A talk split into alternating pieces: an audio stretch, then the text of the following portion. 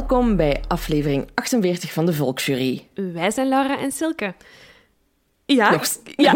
ja, nog steeds dezelfde situatie. ja ik, was, ik, was, ik, had, ehm, ik had er straks nog even naar onze vorige aflevering geluisterd en ik dacht...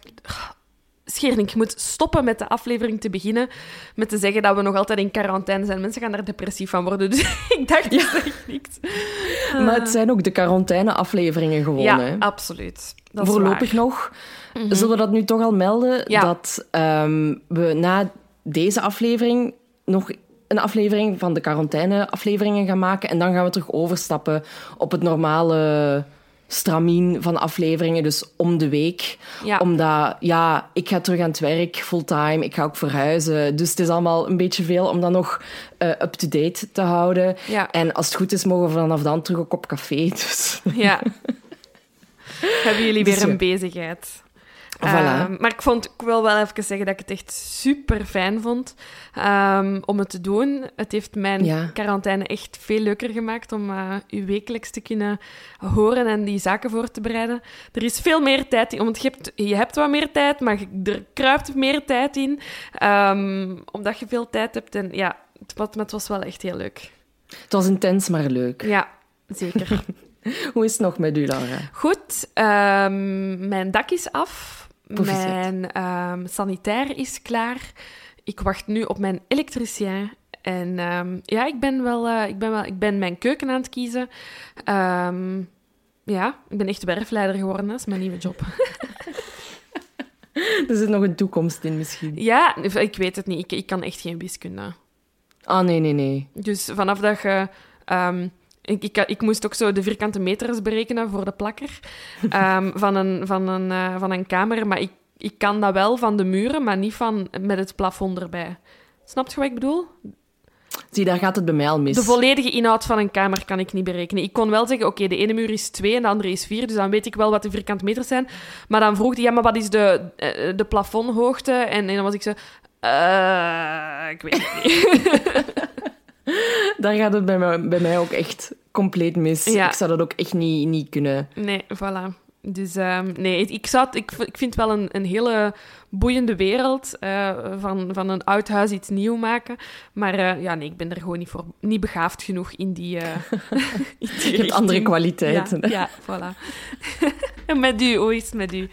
Ehm, ik had een iets mindere week de afgelopen week. Ehm, ja, mentaal gewoon was het niet zo een goede week, maar dat is oké. Je had dat vorige keer. Ja. Ik heb het nu. En ehm, ik merk dat het nu alweer, dat ik er een beetje uit ben, dat het beter gaat. Dus allemaal goed en wel.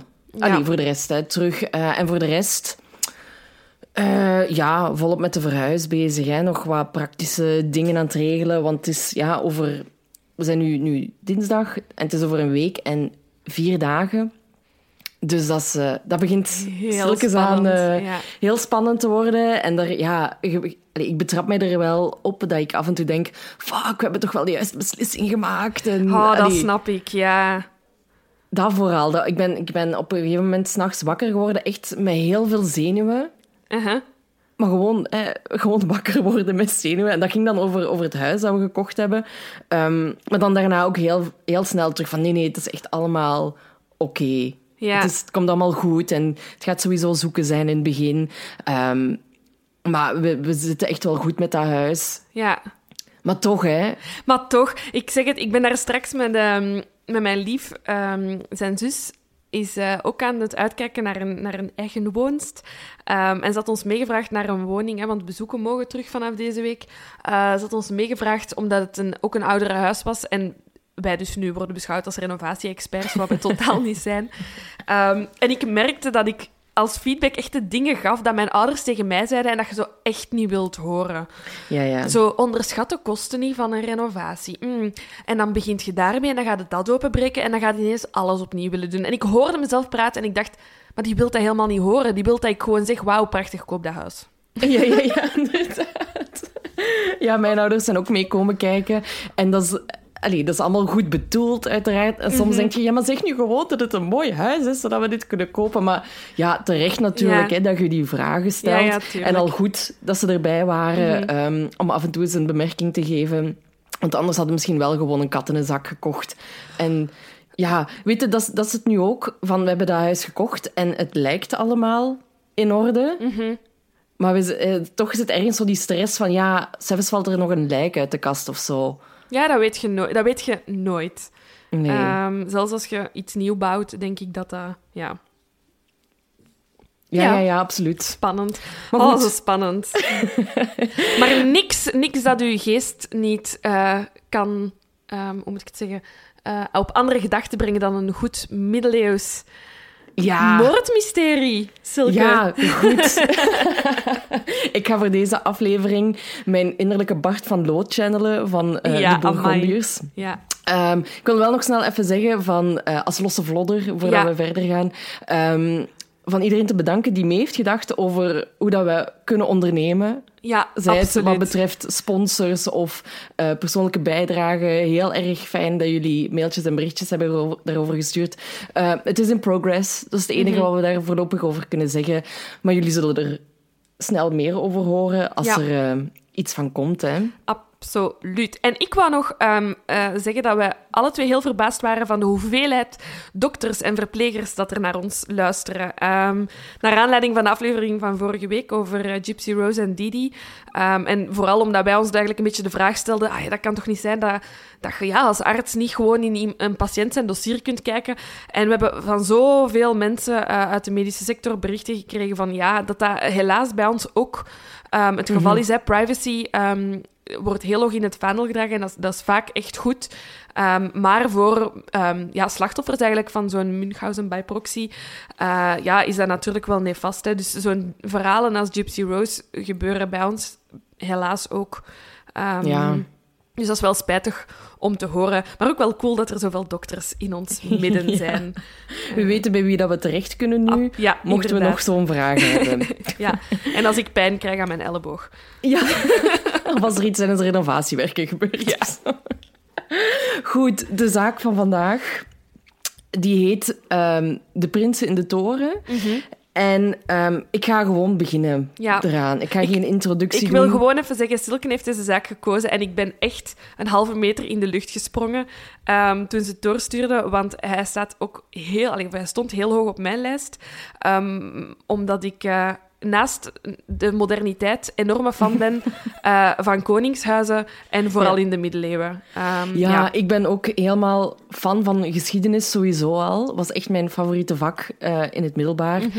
Ehm, dus ik vind het ook heel leuk om mij hierin te verdiepen. ja. En gewoon om te zien hoe dat zo'n dingen allemaal konden gebeuren toen. Ja, En dat ja. dat allemaal oké was. Allee, we, gaan, we gaan er dieper op ingaan. Wat er, allee, hè, eh, dood, verderf, verraad, Ja. allemaal. Het zit er allemaal in. Ehm, en dat spreekt zo, zo tot de verbeelding. Ja, en het is echt, ehm, het is echt een soap, hè. Allee, of een, of een, een serie gewoon op zich. Ja, dit. absoluut. Echt ja, Game of. Thrones. Ik moest continu aan Game of Thrones denken. Wel, ik wou, ik, wou het, ik wou het niet zeggen, maar mijn broer... want dat is mijn, het, gro- mijn grootste angst, deze aflevering. Eh, vanmorgen vroeg mijn broer welke eh, zaak we gingen behandelen vandaag. Eh, en ik zei, ah ja, de prinsen in de toren. En hij zei, huh, wat is dat? Ik zeg, ja, dat is eh, het Britse koningshuis in de middeleeuwen. En zijn antwoord was, oei, toch niet tijdens de Rozenoorlog. En ik zei, eh, ik weet niet. En hij zat naast mij en zei, google dat eens. Ik typte ook Rozenoorlog, maar het is Rozenoorlog, naar de bloem. Dus daar, daar had ik het al... Ja, in zijn ogen was hij echt... eh, Die, allee, zijn ogen rolden uit zijn kassen van... Oh my god, Lara, wat doet je nu? En dan zag hij dat het effectief in de Rozenoorlog was. En toen zei hij... Heel erg veel succes. Ja, ik weet het. Ik, ik, ik, heb, ik heb me dat, die bedenking ook gemaakt. En ik heb mij wel echt tot de basis gehouden. Voor nu. Ja, Ehm, voor de liefhebbers, hè, Wikipedia bestaat. ja ik, heb, ik zeg het bij mij. De stamboom van eh, het Britse Koningshuis staat open. En ik heb, ik heb het een beetje gestudeerd. Maar ik ga heel veel fouten maken.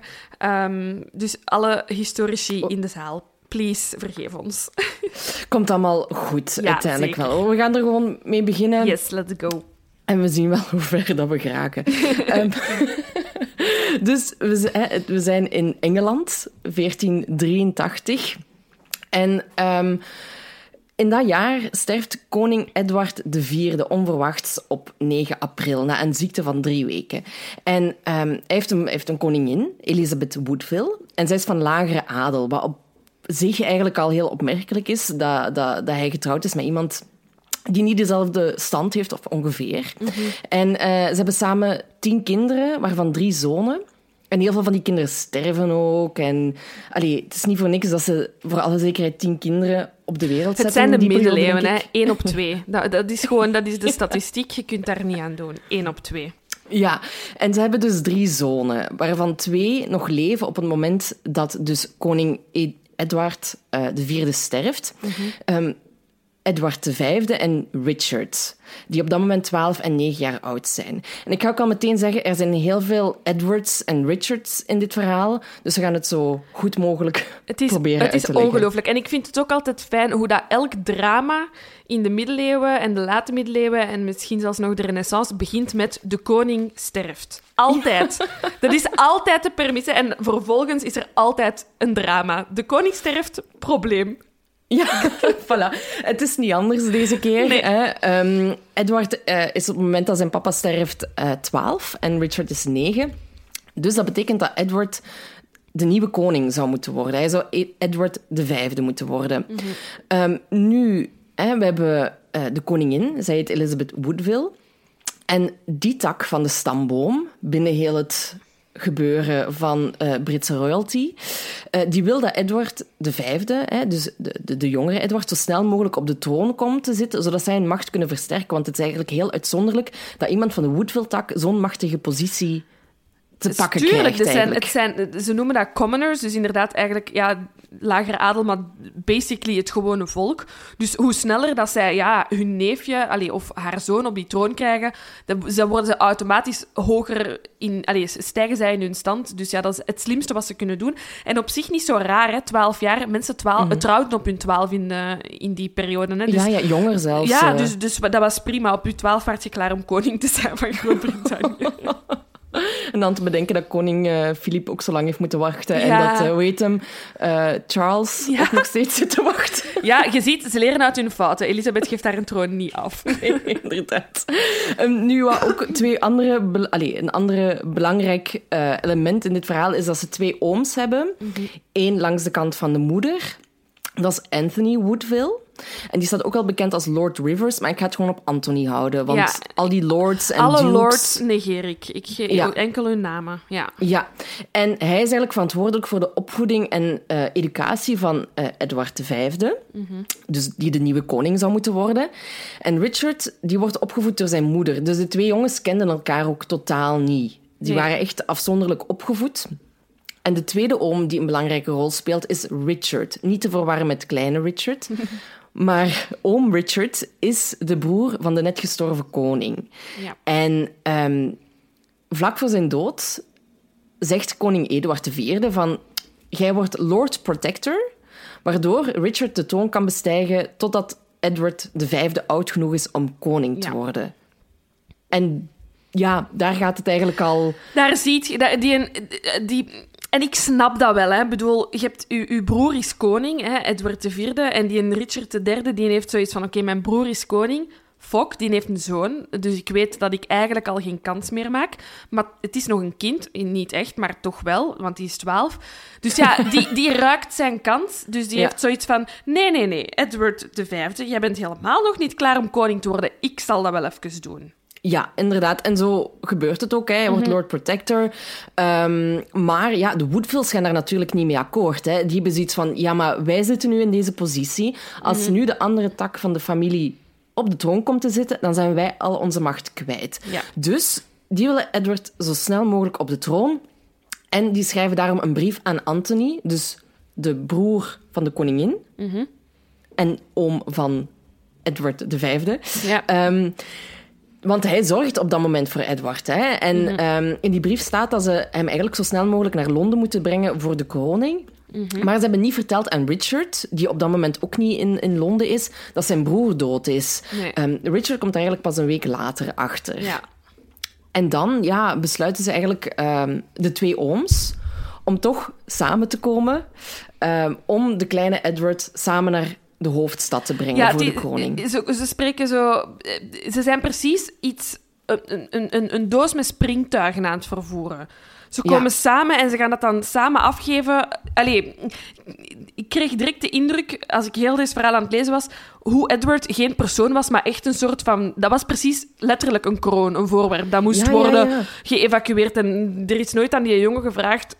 hey, je? papa is gestorven, ça va met u. Ehm, maar dat was direct van, oké, jij moet geëvacueerd worden naar Londen, waar dat die kroning dan moet gebeuren. Ehm, ja, vond ik heel bizar.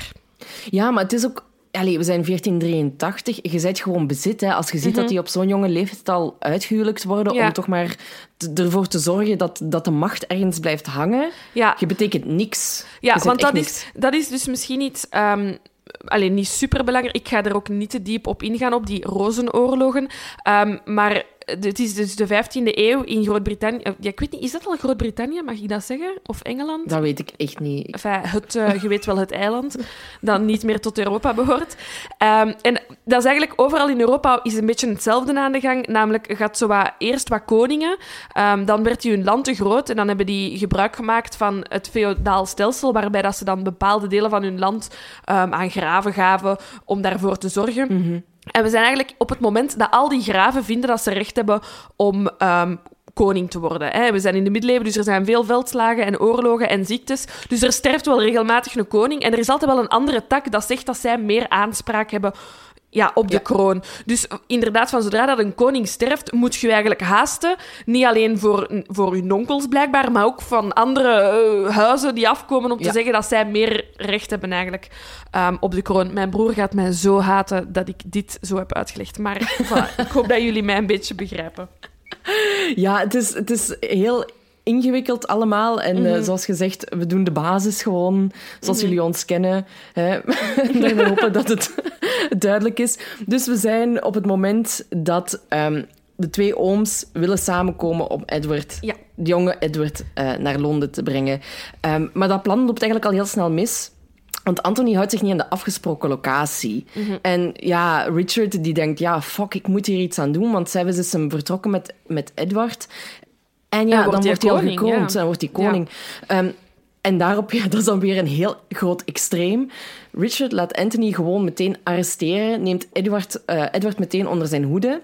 Mhm. En Elizabeth, de ex-koningin ondertussen, ehm, ja, die denkt ook shit, want ik, ik ben ook... Allee, mijn leven staat ook op het spel Ja, nu. shit hit the fan. Ik moet, mij hier, eh, ik moet mij hier snel uit de voeten maken. Ja, ja, ja. Dus die vlucht eigenlijk met, met Richard, de kleine Richard, naar Westminster Abbey. Met En de haar dochters, ja, En ja. de dochters, ja, ja, ja. Maar die En doen, er, die doen er uiteraard niet toe, want het zijn vrouwen in de middeleeuwen. Nee, Dus, inderdaad. Dat is echt één groot mannenbastion, deze maar dat is ook, ja, in, ook in, in heel het... eh, de- ik, mijn opzet was ik eerst nog zo, ja, ik moet de namen van die, van die meisjes vinden, maar onvindbaar, hè. Dat zijn gewoon de dochters. Dus De gewoon, dochters, ja, het zijn gewoon baarmoeders, maakt niet uit. Ehm, die evacueren met hun moeder. Eh, ja, echt superzielig eigenlijk. Ehm, ja. Ja, het is, het is, is... Ja... Goed, het gaat over mannen van. ja, het is een mannenaflevering. En wat dan ook nog blijkt, is dat Anthony later gewoon geëxecuteerd ook wordt hè, door manschappen van Richard. Dus zo extreem en heel snel kan het gaan. Ja, ja. Omdat eh, Richard gewoon zo paranoïde is over die troon. Ja, eyes on the prize. Hè. Gewoon, die Ja. heeft zoiets van... Kijk, iedereen ehm, die in mijn weg staat, het doel heiligt de middelen, ik moet die kroon krijgen. Ja, ja, ja, inderdaad. Ehm, en dan komen ze uiteindelijk, hij en, en Richard, hè, zijn oom, aan in Londen. Mhm. En dan zou er een kroning moeten plaatsvinden. Ja, inderdaad. Maar die wordt uitgesteld. Ja, gewoon terloops. Gewoon random. Ehm, maar eh, Richard houdt de schijn wel hoog, hè, want ehm, om te kunnen gekroond worden, moet je jezelf voorbereiden als koning. Moet je nadenken. En er is één plek waar dat, dat altijd gebeurt, en dat is de Tower of London. Ehm, die staat er nog altijd. eh, die, die kunt je gaan bezoeken. Ehm, en Richard brengt Edward V onder in de Tower of London, wat dat dus super goed is, of dat lijkt toch zo voor het publiek van, ah ja, inderdaad, Edward V is zich aan het voorbereiden op zijn kroning in de Tower of London. Maar Richard maakt van de gelegenheid gebruik om dus Edward daar in bewaring te steken en om dan een soort van procedure op te starten om aan te tonen dat Edward helemaal geen koning kan worden. Ja, inderdaad.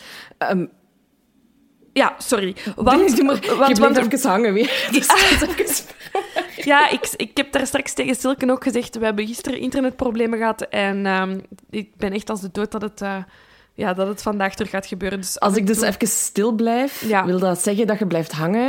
En dat en dat ik het even een momentje ja, En dat ik gewoon even moet blijven babbelen. dus Richard ja, heeft dan inderdaad die broer van de koningin al vermoord. Die is al, die is al eh, aan de kant geruimd. Handig. En hij heeft zoiets van, oké, weet je wat? Ik ga nu ook aantonen waarom ik koning moet worden en niet mijn neefje Edward V. En weet je wat? Eigenlijk toekoer geen enkel kind van mijn zoon. Want... Edward IV. Van mijn broer, Eh, sorry, van mijn broer. Ja, want Richard heeft op dat moment denk ik nog geen kinderen. Ehm, Edward IV, dus onze koning die is te komen te sterven, ehm, was getrouwd. Maar wat blijkt, dat hij eigenlijk al ehm, een gearrangeerd huwelijk in de schuif had liggen op het moment dat hij is getrouwd met de moeder van, van Edward V.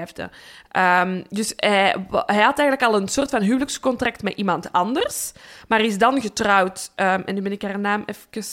Met Mar Margaretha? Nee. Ik heb de naam niet opgeschreven, want vrouwen doen er niet toe in Nee, dit verhaal. oké, met, dus, met de koning. Hij is er dan mee getrouwd, hij heeft daar kinderen mee gemaakt. En wat Richard III dus wilt aantonen, is... ehm, ja, hij had al een huwelijkscontract, dus dat huwelijk is ehm, ja, niet terecht. Dus die kinderen zijn bastaarden en maken geen kans op de troon. Ehm, en hij weet blijkbaar de juiste lords en, en huizen aan te spreken, want dat, wordt doorgevoerd eigenlijk. Dus opgeruimd staat netjes. Dat betekent dat Edward en daarbij ook zijn broer Richard en de dochter sowieso niet, maar niemand van die familie nog kans maakt op de troon. Dus eigenlijk zit Richard hier goed. Hij is koning geworden en hij heeft aangetoond dat zijn neef, die eigenlijk de, de, de, de kroon moest krijgen, ja, eh, geen geen recht op had. Dus hij was eigenlijk, ja, eigenlijk was alles in orde. Hij zat goed, hè, daar? Hij zat goed, zou je denken. Ja, maar dan ontstaan er ook wel geruchten, hè? Ja, want Edward zit in die, in die toren te wachten Ja, en- op zijn kroning. En, en Richard is er ondertussen, hè, de, de, de, zijn broertje, is er ondertussen ook bijgekomen. Hè? Mhm. Ja. En ehm, niemand weet eigenlijk echt wat er daarna met de, met de prinsen is gebeurd. Nee. Ehm, d- wat ze zeggen is dat de, de, de laatste keer dat ze ze gezien zouden hebben, zou eind zomer van 1483 eh, geweest zijn. Nu, er zijn verschillende verslagen. Nu, er zijn ook verslagen uit 1500 en zo, maar daar gaan we straks eh, wat meer op in, stel ik voor. Ja. Dus ik zou nu- die- er was een Italiaanse monnik, Dominique Mancini, die op dat moment in Londen was, in de, ah ja, in de lente en de zomer van, van 1483. En hij heeft geschreven eh, dat Richard dus de macht opeiste eh, en dat de jongens steeds dieper de toren werden ingebracht. Dus je moet je dat ook niet voorzien als een echte toren, maar als een soort van fort Ja, eerder, de. Tower of London. Ehm, en ze werden ook steeds minder vaak gezien, totdat ze eigenlijk helemaal verdwenen waren. En Mancini die schrijft hier eigenlijk bij dat ehm, Edward steeds vaker ook bezoek kreeg van een dokter, omdat ja, Edward eigenlijk geloofde dat de, dat de dood dichterbij kwam en dat hij dagelijks ging biechten en Ja. ja, eigenlijk zich echt voorbereiden op naar de hemel te gaan. Ja. Ja, we mogen inderdaad, ehm, want dat is voor ons iets heel moeilijk om te begrijpen, moest dit vandaag de dag gebeuren. Hij moest, ehm, moest Albert tegen Filip hebben gezegd, eh, nee, jij wordt geen koning en ik, eh, dan wordt toch uw broer. En eh, wij- de publieke opinie zou in shock zijn en mensen zouden, ja, zouden dat ook niet zomaar aanvaarden. Ehm, maar we zijn in de 15e eeuw. Mensen zijn één, heel gelovig en twee, hetgeen het dichtst bij God komt, is uw koning. Ja. Dus alles wat hij doet, aanvaard jij zonder na te denken. Dus op het moment dat Richard III die, die troon bestijgt, aanvaardt iedereen, waaronder ook, denk ik, Edward, al los van het feit dat hij jong is en, en dus sowieso nog niet, ja, zelfstandig Klaar kan, is, ja, klaar voor is en ook niet zelfstandig kan nadenken over wat dat er gebeurt, heeft iedereen zoiets van, ah ja, jij bent nu de koning, jij bent basically God op aarde, alles wat jij doet is correct. Ja, maar dat is zo. Ja, Dat ja, is ja, zo. dat is- dat Alles wat dat jij doet en zegt, is juist. Dus dan, dat daar niet zoveel verzet tegen is, is niet zo raar. Nee, en ehm, dat is één, de publieke opinie. Maar die publieke opinie is volgens mij ook gewoon heel erg bespeeld geweest door de mensen die Richard omringden. Hè. Dat waren bisschoppen en ho- hoge, belangrijke mannen ehm, die heel erg veel invloed hadden. Er is zelfs een, ehm, een kerkdienst geweest waarin dat de bisschop heeft gezegd dat Edward niet de rechtmatige Ja. troonopvolger was. Ja. Tuurlijk geloof je dat dan. Ja, ja dus ook, ehm, ik, ik wil niet heel hard vooruitlopen op de feiten, maar ik, dat was ook een van de vragen dat ik, dat ik aan mijn broer stelde. Ik zeg, maar hoe kan dat nu? Ehm, aangezien iedereen toch moet doorhebben, die jongetjes die verdwijnen in die toren, niemand ziet die nog. Waarom stelt niemand zich daar vragen bij? En hij zei ook van, ja... eh, Want ik zei dan van, ja, inderdaad, die een dokter heeft daarover geschreven. Er zijn later nog mensen dat dan gewoon schrijven over, die zijn weg, of die zijn misschien dood, maar die zijn weg. Dat was gewoon zo. Dat wordt, dat wordt gestate en niemand stelt zich daar een vraag bij. En dat is vrij gemakkelijk. Dat wordt gewoon gezegd. En, en voor Richard komt dat ook goed uit. Gewoon al die schrijvers zeggen die zijn dood. En die heeft zoiets van, ja, dat is, dat is goed. Is goed. Ja, nu, er, er was wel nog één reddingspoging. Hè. Blijkbaar Ja, in, eh, eh, in juli, dat waren eigenlijk rebellen. Die, er- dus er waren wel mensen die tegen koning Richard III waren, die een of andere poging hebben eh, ondernomen. Is niet gelukt. Dus een verdwijning blijft eigenlijk mysterie. Ze hebben die jongetjes daar ook niet gevonden. Nee. Ehm, en er is... Het, het, het rare aan dit verhaal is dat er nooit een direct bewijs is gevonden dat die, dat de jongens zijn vermoord. Er Nee. zijn alleen maar geruchten eigenlijk. Ja, wat dat logisch is. Hè. De, allee, we hadden niet moeten rekenen op ehm, Nee. DNA-bewijs. Ehm, en inderdaad, er zijn vooral geruchten. En, en alles wijst in eerste instantie inderdaad naar ehm, Richard III. Want ja, hij is degene dat, dat de jongens in de toren heeft opgesloten. En hij heeft er het zogezegd het meest belang bij, want hij is de koning. Ehm, maar er is inderdaad geen bewijs. En hij heeft zelf ook nooit gezegd dat hij, dat hij ze heeft vermoord of heeft doen verdwijnen. Maar ja, inderdaad. Maar we zullen straks meer over de Ja. theorieën. Ja. Eh, dan, dan heb ik een, een flash forward naar 1674. Ja, ja, heel goed. Ehm, ja, dat spreekt ook weer heel erg tot mijn verbeelding. Hè. 1674 is nog steeds heel, heel, heel lang geleden ook. Ja. Ehm, en er zijn arbeiders aan het werk in de Tower of London. Zijn die aan het verbouwen.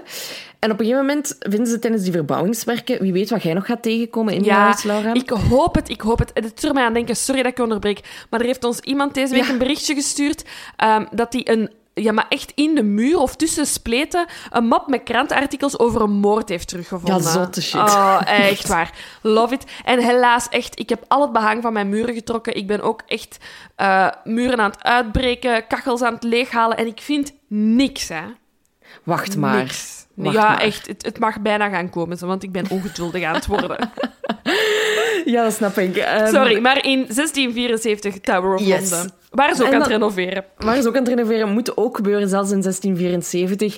Ehm, en dan vinden die arbeiders opeens een doos met botten in van wat lijkt twee kleine personen. Ja. En die botten die waren drie meter diep begraven onder een trap die naar de kapel leidde van de White Tower, een onderdeel van de Tower of London. En ehm, ja, er is niet heel veel mee gedaan. Er is een anoniem verslag opgesteld waarin staat dat de bonden, dat, dat botten gevonden worden samen met, met ja, zo fluwelen doeken of zo. Ja. Ehm, wat betekent eigenlijk dat die lichamen behoorden tot de aristocratie. Omdat, ja, Ja. fluweel, dat is zo'n rijkere stof. Ja. Ehm, dat gaat je niet gewoon vinden bij het plebs. Nee, wat dat ook niet super raar is, want ik denk niet dat er heel veel plebs in de Tower Nee. of London binnen mocht. Ehm, en ja, wat dat ze dan eigenlijk hebben gedaan, ja, uiteraard kon er nog niet veel onderzoek eh, gedaan worden in 1674, maar ze hebben die dan... ehm, de, de op dat moment regerende koning, King Charles II, dan vraag ik me dus af, de hoeveelste Charles is Charles nu dan? Als dit al de Ja. tweede is in de, 16e, nee, in de 17e eeuw. Uh, maar die beslist dan om de botten onder te brengen in Westminster Abbey. En um, andere royalty-fans zullen dit um, monument wel kennen, uh, want het wordt vandaag ook nog steeds gebruikt. Er wordt uh, ingetrouwd, onder andere. Um, maar die worden daar eigenlijk ondergebracht, hoe dat ik het heb begrepen, bij de... Bij, bij het graf van de moeder van de prins. Yes. Ah, dat kan. Ja, ik heb, ik heb gewoon geschreven dat ze um, voor de geïnteresseerden die dat willen weten, meer specifiek begraven zijn in de muur van de Henry VII Chapel. Dus ah, ik ja, weet niet okay. of dat Elizabeth ik, daar ook lag? Ja, ik had, ik had begrepen dat dus hun moeder daar ook lag en dat ze daarbij zijn toegevoegd. Wat dat dan een beetje zou aantonen dat het over die... Allee, mm. dat, dat ze, omdat het dus ja, twee kinderlichamen zouden kunnen geweest zijn um, en dat ze daarbij zijn begraven, dat ze eigenlijk in 1674 ervan uitgingen dat dat de twee um, prinsen waren. Ah ja, ik heb in, in 1789 dat er uh, nieuws is dat ze zouden begraven worden bij de Ah, ouders. oké. Oké. Maar goed, dat, daar zullen we zo dadelijk Ja. verder op ingaan. Ehm, ja, wat, dat, wat dat ik daar nog bij heb, is dat, dat, dat ze in 1933 wel terug bovengehaald worden. Ja. Ehm, en dat ze onderzocht worden. En ehm, ja, ook in 1933, 1933 is er niet, zijn er niet veel manieren om onderzoek te voeren. Hè. Nee. Ehm, ze gaan wel bepaalde botten en tanden meten. Eh, en daardoor kwamen ze tot de conclusie eigenlijk dat die botten van twee kinderen waren. En dat ze de leeftijd hadden van de prinsen, van, van Ed- Edward en Richard. Maar ook raar trouwens, ze zouden begraven zijn met botten van kippen en andere dieren. ja. Zo heel random. Maar ja, het is raar, maar het, het, zou, het zou maar eens kunnen. Hè. Het zijn ehm, twee kinderlichamen. Eh, ik, heb er- ik heb ook wel ergens gelezen dat er wel vaker kinderlichamen werden gevonden in de Tower of London. Eh, Ah, ja. Dat dat zeker niet de eerste keer is en ook niet de laatste keer. Ehm, dus dan vraag ik me af, hoeveel prinsen kun je doen verdwijnen in een, in een burcht in het midden van Londen? Maar blijkbaar veel. Ehm, en dan kom ik inderdaad op 1789 uit. Ja, ik heb nog... ehm, Wacht, hè. eh, tu, tu, tu. Ah ja, dat, die botten die ze toen, hè, die ze in 1674 gevonden ja. hebben, dat ze daar nog steeds geen verder onderzoek op hebben uitgevoerd. Ook niet Nee. nu. En ik weet ook waarom. Ja, Maar jij misschien ook. Ehm, maar op alle botten Zeg in het algemeen. En dat is zo'n teleurstelling, want deze Ja. zaak zou, denk ik, toch... Allee, of toch, wat betreft de lichamen die gevonden zijn, ehm, makkelijk te kunnen... Allee, kunnen opgezocht worden. Ehm, maar je moet om ehm, DNA-onderzoek te doen op de botten die gevonden worden op koninklijke gronden, de toestemming krijgen van de queen. En Lizzie II wil absoluut niet dat er onderzoek op wordt gedaan. wat Dus toch zij- vrij raar is, ja, hè? zij- Waarom wij- zou ze dat niet toestaan?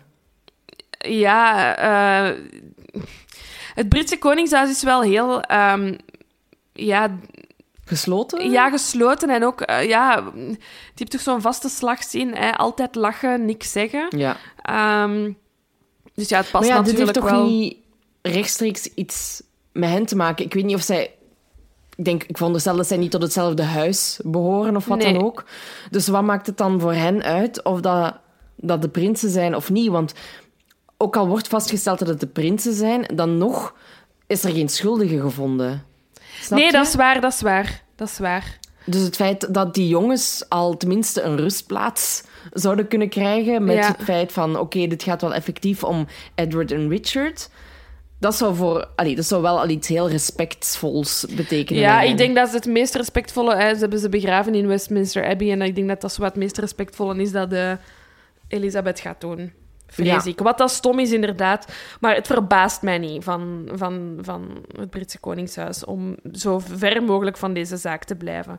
Ehm, ja. Maar ja, dan in, in 1789 wordt er weer een eh, ontdekking gedaan. Ja, hè?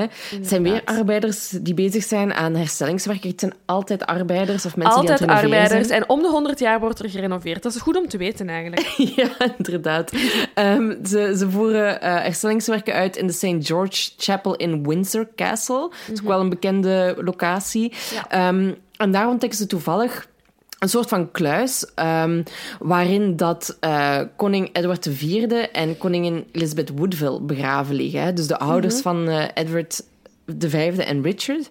En ehm, heel toevallig vinden ze daar ook nog een kleinere kluis en breken ze daar ook heel toevallig in. Ehm, en dan ja, vinden ze daar nog twee doodskisten eigenlijk met twee ongeïdentificeerde kinderen in. Ehm, vrij luguber. Maar er wordt geen onderzoek naar gedaan en die kluis wordt gewoon terug afgesloten. Ehm, wat ze wel deden, is daar namen op graveren. Ehm, en daar, allee, zij denken eigenlijk dat het ehm, de namen of dat het de lichamen zijn van George en Mary. Dat zijn ook twee kinderen van eh, koning Edward en koningin Elizabeth. Ja, en George was twee toen dat hij stierf en eh, Mary veertien, dus ook echt super jong. Hè? Ja. Ehm, en zij waren sowieso dood voordat koning Edward de vierde gestorven was. Ja. Ehm, en dan, ja... Op een gegeven moment worden er weer lichamen ontdekt, of weer doodskisten. En daar staat al bij dat het George en Mary zijn. Ja, inderdaad. Dus wie, wie is George en Mary? Allee, welke lichamen behoren Ja. tot wie? Ehm, en uiteindelijk zijn alle lichamen die ze gevonden hebben gewoon bij uh, koning Edward en koningin Elizabeth gezet in de veronderstelling dat het allemaal uh, kinderen waren van hen. Maar niemand heeft eigenlijk echt de moeite genomen om te onderzoeken van wie dan wel de lichamen waren in die kleinere kluis. En daar komt dan Queen Elizabeth van nu ja. ook weer bij kijken. En die blijft eigenlijk volhouden, hè, volharden daarin van ja, nee, er mag geen onderzoek naar gedaan worden. En dat vind ik zo absurd, want het gaat gewoon wel over een belangrijke geschiedenis. Ja, het is een bijzondere historische gebeurtenis. En ja, ze is er sowieso niet zo happig op, hè. Want um, onze, uh, een fun fact, onze koning Richard III, hè, de mogelijkste dader van um, de verdwijning van onze twee prinsen, um, die is uh, tijdens een, een veldslag gestorven. En zijn lichaam is nooit teruggevonden. En dan is er een Britse historicus, uh, een vrouw, die wist, of dacht te weten waar dat het lichaam lag. Um, omdat er lang werd gezegd, ja, die is in een beek uh, aan zijn einde gekomen en je weet niet waar die ligt. En die is blijven volhouden. Uh, en er zijn er uiteindelijk graafwerken gebeurd um, in een ondergrondse parking in Leicester. Ik ga dit fout uitspreken, maar doe mijn best. Um, en dan hebben ze effectief het lichaam van Richard III teruggevonden. Maar. Ja. Um, en die vrouw is in 2015 begonnen aan de zoektocht naar de twee jongetjes ook. Um, maar ik heb er verder niks over gevonden. maar ja, al mijn hoop is op haar. En ook om... Ja. ja, ze moeten ook toestemming hebben gekregen. Of op een of andere manier hebben we ja, tussen de Elisabeth haar, haar volharding uh, geglipt kunnen zijn om dat lichaam van die Richard III te vinden. Dus ik hoop dat zij um, ja, op een of andere manier toch um, ook naar de twee jongetjes uh, op zoek kan gaan. Ja, want dat is wat we weten over de verdwijning. Hè? Dat, ze, ja. dat ze een paar lichamen hebben gevonden. Ja. En dan nooit iemand heeft kunnen of willen vaststellen, om het dan zomaar te zeggen, ja. dat het om, om Richard en Edward V gaat. Um, maar er zijn wel tal van complottheorieën en geruchten ja. over wie dat het geweest zou kunnen zijn. Ja. Um, dus ik stel voor dat we gewoon de theorieën induiken nu. Ja, inderdaad. Goed idee. Nu, dus wat, wat, wat vaststaat, of wat veel mensen in ieder geval geloven, ook geschiedkundigen, is dat de prinsen vermoord werden aan het einde van de zomer van 1483. Dus ook ja. hè, zo september ongeveer, augustus, september. Dus nadat, zo, ja, net nadat ze ook voor de laatste keren gezien zijn geweest. Ja, zeker omdat inderdaad ze, um, ze hebben even in die Tower of London gezet. Ik denk dat ze er eind mei of zo zijn, zijn binnengegaan. En toen werden ze gewoon nog veel gezien, uh, als spelend. Um, er werd ook gezegd ja, dat die broers inderdaad los van elkaar zijn opgevoed en elkaar eigenlijk voor het eerst ja, hebben leren kennen toen dat ze samen in die Tower of London zaten, wat dat super zielig is. Ja. Uh, maar ja, dus ze hebben wel echt even hele goede bonding time kunnen hebben. Um, en omdat ze dus ja, zo niet vrij waren, maar ja, best wel vrij waren om te bewegen in die Tower of London, wordt er inderdaad gedacht dat er ja, geen reden was dat die ineens random zijn opgesloten daar en niet meer buiten mochten komen. En dat is waarom dat ze die in september eigenlijk als datum nemen, omdat dat dan de laatste keer is ja, dat ze gezien zijn geweest. Ja, Inderdaad. En ja, we hebben het al veel over hem gehad. Maar Richard is natuurlijk hoofdverdachte nummer één. Ja. Um, en de meeste geschiedkundigen geloven ook dat hij verantwoordelijk is uh, voor de dood van, van, van Edward en Richard. Mm -hmm. Hij had ze onwettig laten verklaren, zodat ze geen recht meer hadden op de troon. Maar toch was zijn positie, hè, die van, van koning Richard III, heel onzeker. Net omdat hij de, de macht op zo'n rare manier had gegrepen. En mm -hmm. niet iedereen steunde hem. Er was al een poging ondernomen om de jongens te redden. Uh, dus... dus de prinsen bleven gewoon wel een bedreiging voor zijn positie. Ja, het is echt een beetje... Allee, dit is de politiek, de politiek van toen. Hè. Um, hij heeft de juiste mensen op het juiste moment weten overtuigen om die jongens onwettig te verklaren, maar de meningen zijn zo omgedraaid. Allee, dat duurt niet zo lang. Um, en hij heeft zeker niet iedereen overtuigd. Dus hij had sowieso wel een hele troep mensen dat tegen hem waren. Um, dus ja, het, het, is inderdaad niet, niet raar om hem als hoofdverdachte te nemen, omdat hij hij inderdaad zoiets zou hebben van oké, ik heb ze al even aan de kant kunnen schuiven door te zeggen dat ze onwettig zijn. Maar ja, door ze weg, uit de weg te ruimen, ja, vers, ja, maakte zijn positie eigenlijk steviger. Hè? Ja, ja, ja. Dus het is niet zo'n rare ja. keuze. Als hoofdverdachte. Maar Richard heeft ook, heeft ook nooit iets gedaan om te bewijzen dat het prinsen wel nog in leven waren. Nee. Hij, heeft ook, hij is ook nooit met een onderzoek gestart.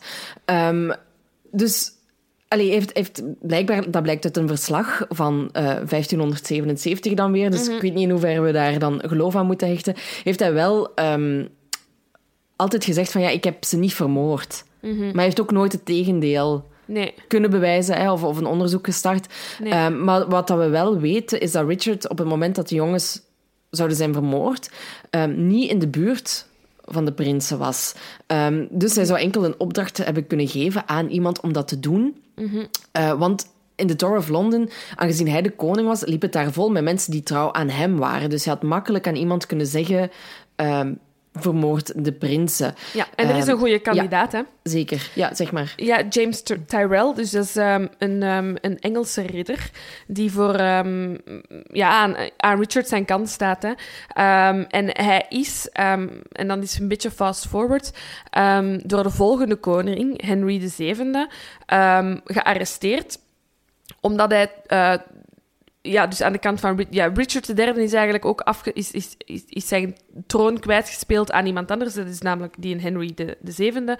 En ehm, in, tijdens heel die machtswissel is Tyrell echt als trouwe volgeling van die Richard III gearresteerd. Dus mensen weten ehm, ja, dat hij een trouwe volgeling is. En er wordt gezegd ehm, in geschriften achteraf van Thomas More, ehm, die ja, inderdaad wel veel na de feiten zijn geschreven, dat Tyrell onder, ehm, ja, onder dwang en onder foltering zou hebben toegegeven dat hij de prinsen heeft vermoord in opdracht van Richard III. Ehm, maar ja, dus we baseren ons eigenlijk op, op, ja, op, op schrifturen die niet gemaakt zijn op het moment van de feiten. Dus ja, Ja. dat is wat moeilijk. En wat ook heel belangrijk is met Thomas More, hè, dat is trouwens die van Utopia, als ik het eh, goed heb, Mhm. Ja. ehm, die bleek ook wel gewoon een aanhanger te zijn van Henry VII. Ja. Hè, ehm, Henry VII is trouwens de oprichter van de Tudor-dynastie, mocht het iemand iets zeggen. Mhm. Ehm, dus wat kunnen we daarvan geloven? Tuurlijk gaat hij dan Richard Ja. in een slechte daglicht stellen.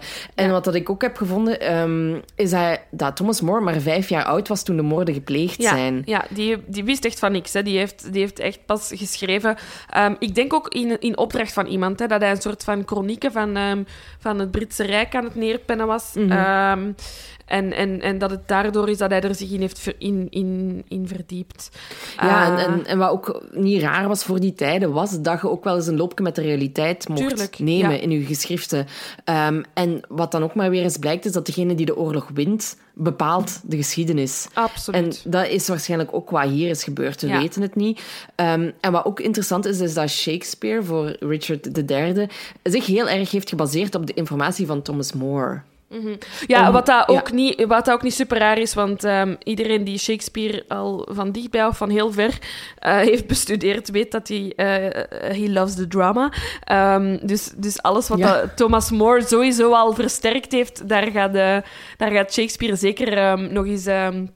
een dikke kwakzever bij. Allee, love him, hè, voor alle duidelijkheid. Ehm, maar dat is allemaal opgeblazen. Hè. Ehm, de dingen die hij neerpent over Richard III, hij, hij, ehm, hij schildert hem ook echt af als een kreupele, door en door slechte man.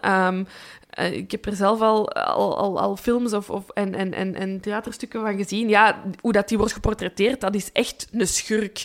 Ja. Ehm, dat is echt alle Disney-villains bijeen. Die loopt dan scheef, die kijkt dan wat raar, die heeft dan ook dat rare kapsel uit de middeleeuwen, zo aan een carré en een klein. Ehm, allee, ja, dus, dus Shakespeare maakt hem ook niet echt ehm, als de meest sympathieke eh, Nee, persoon. wat, wat ik ook heb gelezen is dat ehm, de schilderijen van Richard die we kennen, dat die vaak dan zo dat hem daar kreupel op staat. Maar eh, onderzoek heeft dan uitgewezen dat er eigenlijk een laagje over is gemaakt. En dat Ja. het originele portret, dat Richard daar eigenlijk heel normaal op stond. Ja, ja, ik denk dat al zijn negatieve eigenschappen zijn aangesterkt door, ja, vanaf dat eigenlijk Henry VII en al zijn, ehm, zijn nakomelingen aan de macht zijn gekomen. Hè.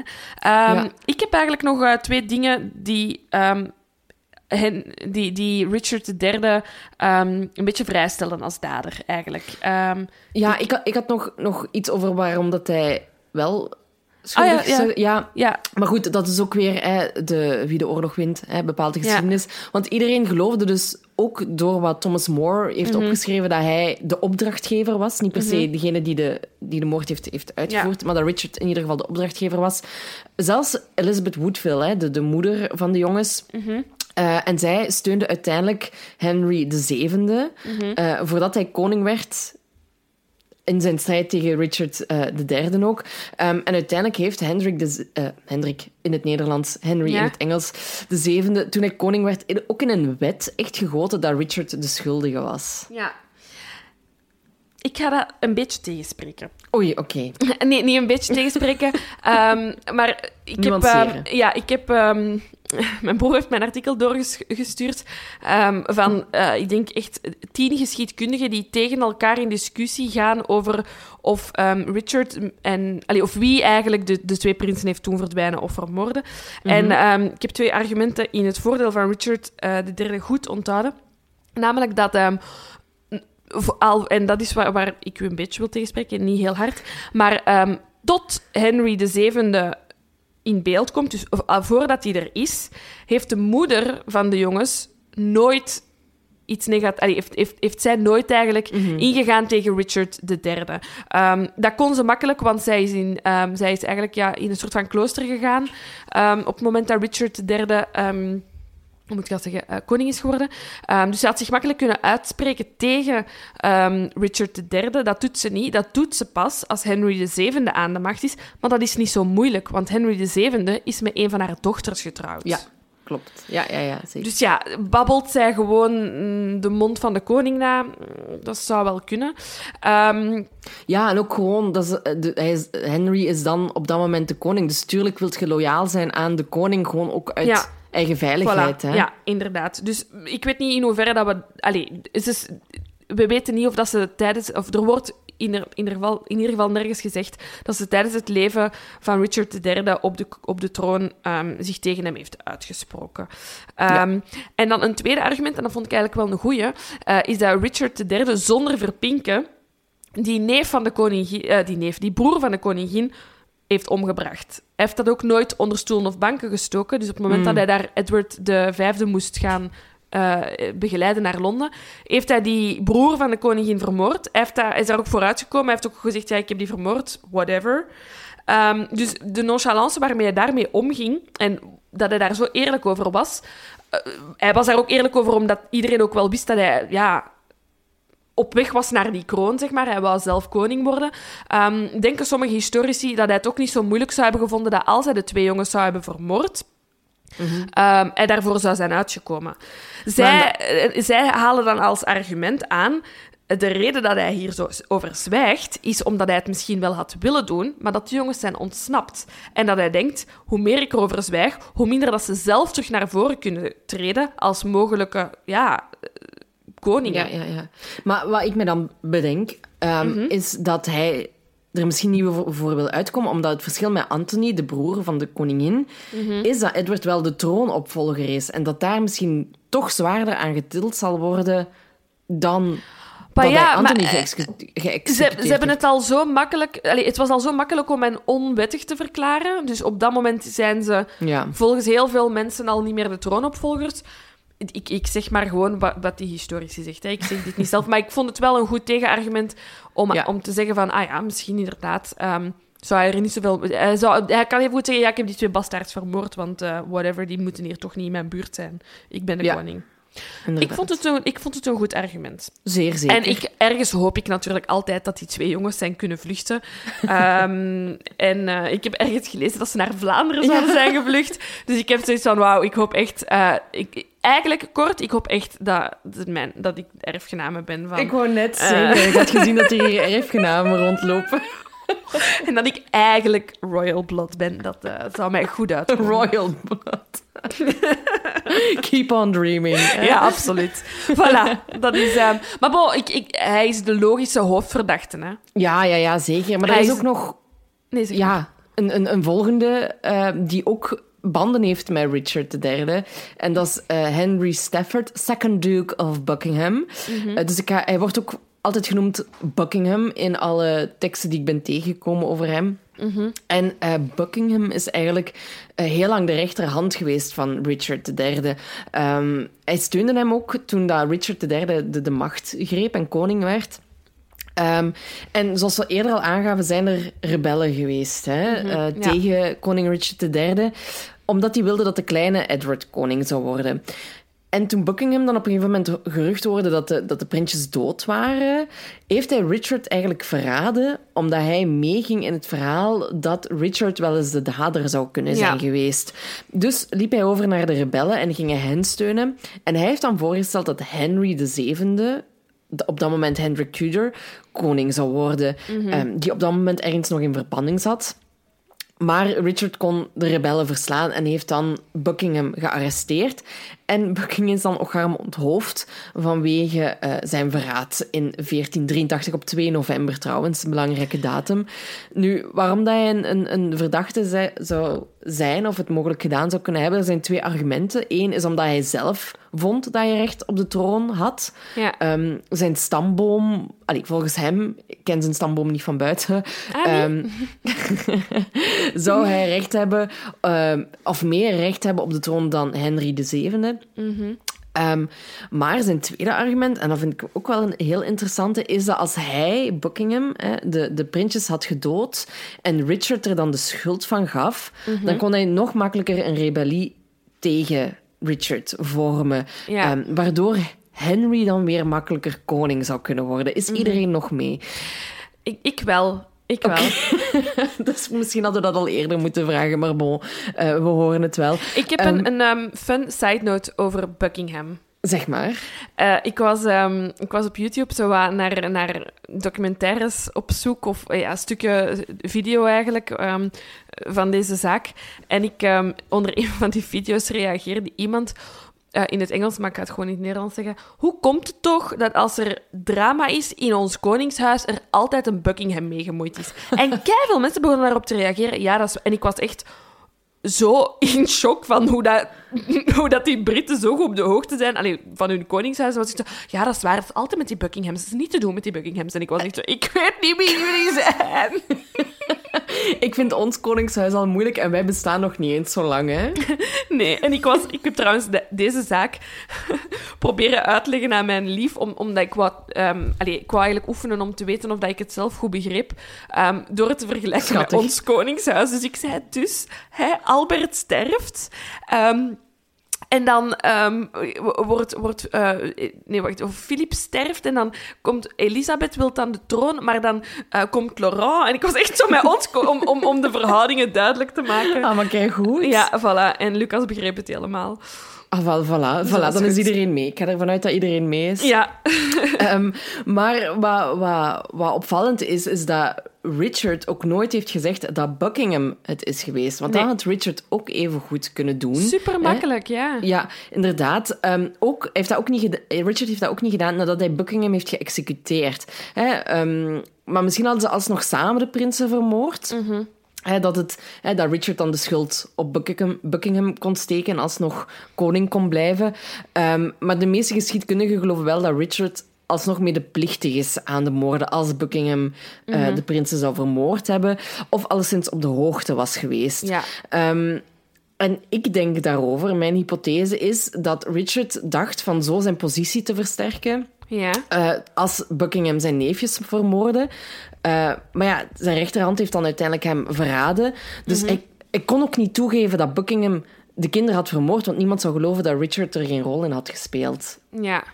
Ik denk eigenlijk, eerlijk, dat als Richard die opdracht geeft aan iemand om die kinderen te vermoorden, dat dat nooit iemand van zo'n hoge stand zou zijn. Ja, eh, ja, ik, ik, denk ook dat dat, dat te maken heeft met wie dat er toegang had tot de Tower of London. Ja, ook. Mis, misschien wel, maar ik vind dat zo... Dat is toch veel verantwoordelijkheid. Vooral... Het is toch makkelijker om, om, om dat aan, aan iemand van lagere stand te vragen die ook niet zoveel connecties heeft. Snap je? Het, het zou toch gewoon dom zijn van Richard om dat aan Buckingham te vragen, want die weet ook dat hij met zijn voeten half al in het koningshuis staat. En dat zijn mm -hmm. allemaal dingen die tegen elkaar gebruikt kunnen worden. Um, dus ik, ik zie, um, als Richard de derde het heeft gedaan en hij heeft het denk ik niet zelf... Ja, ik zie het hem dan nog eerder zelf doen. Of um, dan zie ik het hem, hem, eerder aan die Tyrell vragen. Dat maar een ridder is, zeg maar. Ja, ja, ja. Ja, maar ja, er zijn nog steeds geen... We kunnen nog steeds echt niet pinpointen op iemand van... Die heeft het zeker gedaan. Ik vind het nee. ook nog steeds alles wijst in de richting van Richard. Goed, we hebben nog, ja. nog een verdachte. Maar... Uh, En, het, en het, vanzelfsprekend lijkt het Richard te zijn. Mhm. Maar het is gewoon raar dat hij zich daar inderdaad nooit over heeft uitgesproken. Ja. Ja, over die laatste verdachte wil ik even zeggen. Moest het een Netflix-serie zijn, zou de laatste verdachte de moordenaar zijn. en ik zal u zeggen waarom. Ja. De laatste verdachte is Henrik, de, Henry VII, namelijk degene die Richard III uiteindelijk ontkroont. Ja. Ehm Hendrik VII. Eh, Ik ga even toch kort even teruggaan in de geschiedenis. Ehm, alle miserie met dit koningshuis is eigenlijk begonnen met Edward III. En e- we zijn echt anderhalve eeuw voor heel deze gebeurtenissen. Want Edward III heeft verschillende zonen. En op het moment dat Edward III sterft, wordt er eh, niet aan ehm, een van zijn zonen gedacht. Want zijn oudste zoon en rechtmatige troonopvolger is al dood. Dus ehm, wordt de troon eigenlijk gegeven aan de zoon van zijn dode troonopvolger. En dat ga ik even uitleggen met het Belgisch Koningshuis. Albert sterft en Elisabeth wordt koning gemaakt omdat Philippe dood is, maar Laurent is er ook nog. Dus wat gebeurt er? Lo- dus wat gebeurt er? Laurent en Astrid die hebben zoiets van: joh, nee, wij willen koning worden. ja. En, ehm, maar uiteindelijk is die, is die kleinzoon dan, dan koning eh, geweest. Maar dan uiteindelijk beginnen al die kleinkinderen van die andere twee die nog in leven waren ook ja, te azen op die troon. Super En dan- dom eigenlijk, hè? Ja, wat dat echt super dom is, geef dat gewoon aan uw tweede zoon. Dan was er geen miserie geweest. Ehm, maar ja, dan had die andere kleinzoon gezegd: ja, maar als mijn vader nog had geleefd. Enfin, dus echt standaard koningsdrama. Ehm, en. en die, diegene die dan die kroon teruggrijpen, is, is Henry IV.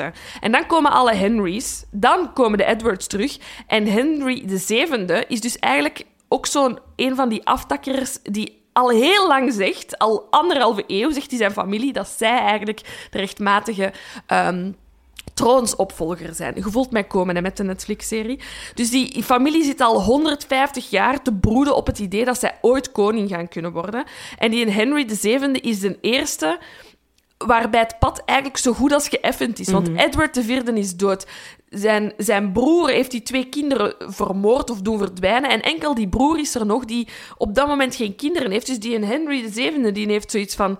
Wow, ik moet nog maar één iemand aan de kant ruimen en ik ben koning van Groot-Brittannië. Iets wat mijn familie al 150 jaar lang wilt. En dat maakt voor mij Henry VII een zeer interessante mogelijkheid tot moordenaar van de kinderen. Ongetwijfeld heeft Richard die opgesloten in de toren, maar wat als hij in Henry VII all along het plan had om die kroon terug te grijpen? Hij vermoordt die kinderen en pas dan vermoordt hij Richard III, waardoor dat iedereen denkt dat Richard III die twee, heeft, eh, die twee in die toren hebben gemold en dan wordt Henry VII de nieuwe koning, gesteund door al die edelen, want hij heeft geen bloed aan zijn handen, terwijl hij eigenlijk een heel deel van zijn familie heeft uitgemoord. Zou ik goed een Netflix-serie kunnen maken, ja of nee? Ik denk het ook. Oh, met zoveel passies. Ik hoop dat het Helemaal duidelijk was duidelijk, waarom dat. Henry VII mijn hoofdverdachte is. Ja, want ik ga, ik ga het niet zo passievol kunnen, kunnen opvolgen. Hè, want Henry, Henry VII die keert eigenlijk pas in 1485 terug naar Engeland. Hè, want door heel die hysterie, wat jij net hebt eh, verteld, Ja. is hij ook verbannen geweest. D- nog, sorry, dat, oh, waarom heb ik dat niet gezegd? Dat is toch een goed element. Die zit in gevangenschap te broeden op dat koningschap. Ja, ja, ik zie hem zitten hoor, broeden zo. Ja, Eh, ja. Het starend uit het raam. Voilà. Ehm, voilà. En ehm, dus hij zit in Bretagne. En ehm, ja, in, in 1485 keert hij dus terug. Dus dat is twee jaar nadat de prinsen om het leven zijn gekomen, zogezegd. Ehm, en hij gaat de strijd aan, onze Henry, tegen de manschappen van Richard, wat geleid heeft tot de slag bij Bosworth. En Richard is dus gesneuveld tijdens dat gevecht. Fun fact, we zijn in 1485. Richard heeft keiveel moeite gedaan om de troon te bestijgen. Heeft er twee jaar Twee op jaar. gezeten. Wat dat wel echt een, ehm, een, een, een mensenleven is in de middeleeuwen, denk ik. Maar Alsnog twee jaar. ja, ja. Ik denk al Not die impressed. fucking moeite. Ja. Ehm, nu, de zoon van... eh, Richard had ondertussen dus ook een zoon. Die was Mhm. ook gestorven tijdens die slag bij Bosworth. waardoor echt- dat er dus geen troonopvolger meer was. Dus Henry, die dacht... Inderdaad, nu, dit is mijn kans. De kroon, de echte kroon, wordt teruggevonden in de struiken, waardoor dus Henry Tudor gekroond kan worden tot Hendrik VII in 1485. Applaus. Goed, hè? Ah, Ik zeg het, it, it was his plan all along. Echt, ik ben er echt zeker van. maar ja, het, het, de, de prinsen verdwijnen in 1483. Dus hoe kan hij dan de prinsen vermoord hebben, onze eh, Henry? hij- ik zeg het, hij, is niet, hij komt niet uit het niks. Hè. Hij komt uit een generatie van families, van, van mensen die al eens op de troon hebben gezeten en, en, en broers. En, en hij, is, hij is de start van het Tudors-geslacht, wat dat echt een van ja, de belangrijkste strekkingen eh, in het Britse koningshuis is. Ehm, ja, hij- misschien is hij, ik zeg het, hij heeft het misschien niet alleen gedaan, ehm, maar eh, ik denk dat hij, als hij het is, dat het een, een, ja, een deel is van een groter geheel, namelijk echt een strijd al zo lang teruggaat. En dat klinkt gewoon zeer koninklijk. Dat dat iets is waar dat je al zo lang mee zit, dat uw vader en uw grootvader en uw overgrootvader mee bezig zijn geweest, en dat jij het gewoon afmaakt. En Richard III is gewoon gepakt in snelheid. Ja, en, en wat, wat ook is eh, interessant, je hebt het al gezegd, Henry was getrouwd met de eh, zus van de ja, prinsjes. dat is gewoon, het, is, ik zeg, het is een masterplan, want doordat hij met die zus Ja. trouwt, ze, eh, overtuigt eigenlijk ook een heel deel van de familie door te zeggen van kijk hoe goed ik ben. En beloont hij die moeder, door, eh, die, die eigenlijk ja, van lagere stand was, door, door met die dochter te trouwen. Hij maakt haar direct koningin, iets wat dan niet gelukt is met haar zoon om hem koning te maken. Maar nu is, zijn dochter als, eh, is haar dochter alsnog koningin geworden. Ja, en daardoor, doordat hij dus de zus van de prinsjes koningin maakt, worden de prinsjes zelf ook terug legitiem. Ja. Snap je? Want ze waren Ja. niet legitiem verklaard door Richard, maar doordat de zus nu terug koningin kan worden, betekent dat dat de prinsen, als ze nog zouden geleefd hebben, ook recht hadden op, op de troon. En Dus dat, het- is, ja, dat is waarom ik denk dat Henry VII zeker moet zijn geweest dat ze Ja. dood zijn. Ja, maar heeft hij het dan zelf gedaan? Dat is nog steeds de vraag. Dat hangt er vanaf of dit eh, op Netflix komt of niet. Nee, ehm, nee, oprecht. Ik denk eh, effectief dat Richard III veel meer kans heeft. Ehm, maar ik zou het echt fantastisch vinden als Henrik VII een jarenlange familievete eh, zo schoon heeft kunnen afronden. Zou Ja, ja, dat is een happy vinden. ending. Ja. hè? Niet maar- echt, maar... maar Wa- waarom, allee, wat ik heb gelezen waarom dat Henry het niet gedaan zou kunnen hebben, Mhm. ehm, is ook omdat niemand hem er ooit van heeft beschuldigd. Voor zover we weten natuurlijk. hè. Mhm, ja. Zelfs zijn vijanden hebben hem er nooit van eh, beschuldigd. En het lijkt ook eigenlijk heel erg onwaarschijnlijk dat Richard de twee jongens nog ehm, twee jaar verborgen zou hebben kunnen houden. Ehm, terwijl er wel al geruchten waren dat ze vermoord waren. Mhm. En Henry heeft eigenlijk ook nooit een uitspraak gedaan, zelf, over de moord, buiten het feit dat hij in een wet gegoten heeft dat Richard de schuldige was. Ja, om zichzelf gewoon in te dekken. Hè. Zo, dat, hij heeft echt... Hij heeft, hij heeft, hij heeft hij motief. ja, en, en hij heeft een motief. En hij, door die wet in te voeren, ehm, heeft hij zichzelf onschuldig gemaakt. Hè. Is hij niet de moordenaar? Inderdaad. En, En ja, en Richard heeft, heeft zich daar nooit tegen kunnen ehm, verweren, want hij was al dood Ja, toen dat dan in een voilà. wet werd gegoten. Voilà. Maar er zijn nog andere opties, hè? buiten dat ze vermoord zouden zijn kunnen geweest zijn. Ehm, is misschien dat eh, er een ziekte in het spel was. Ehm, er, is, zo, er, is, er is een theorie die zegt dat ehm, Edward gestorven was door een ziekte en dat Richard al die tijd eigenlijk is eh, blijven leven.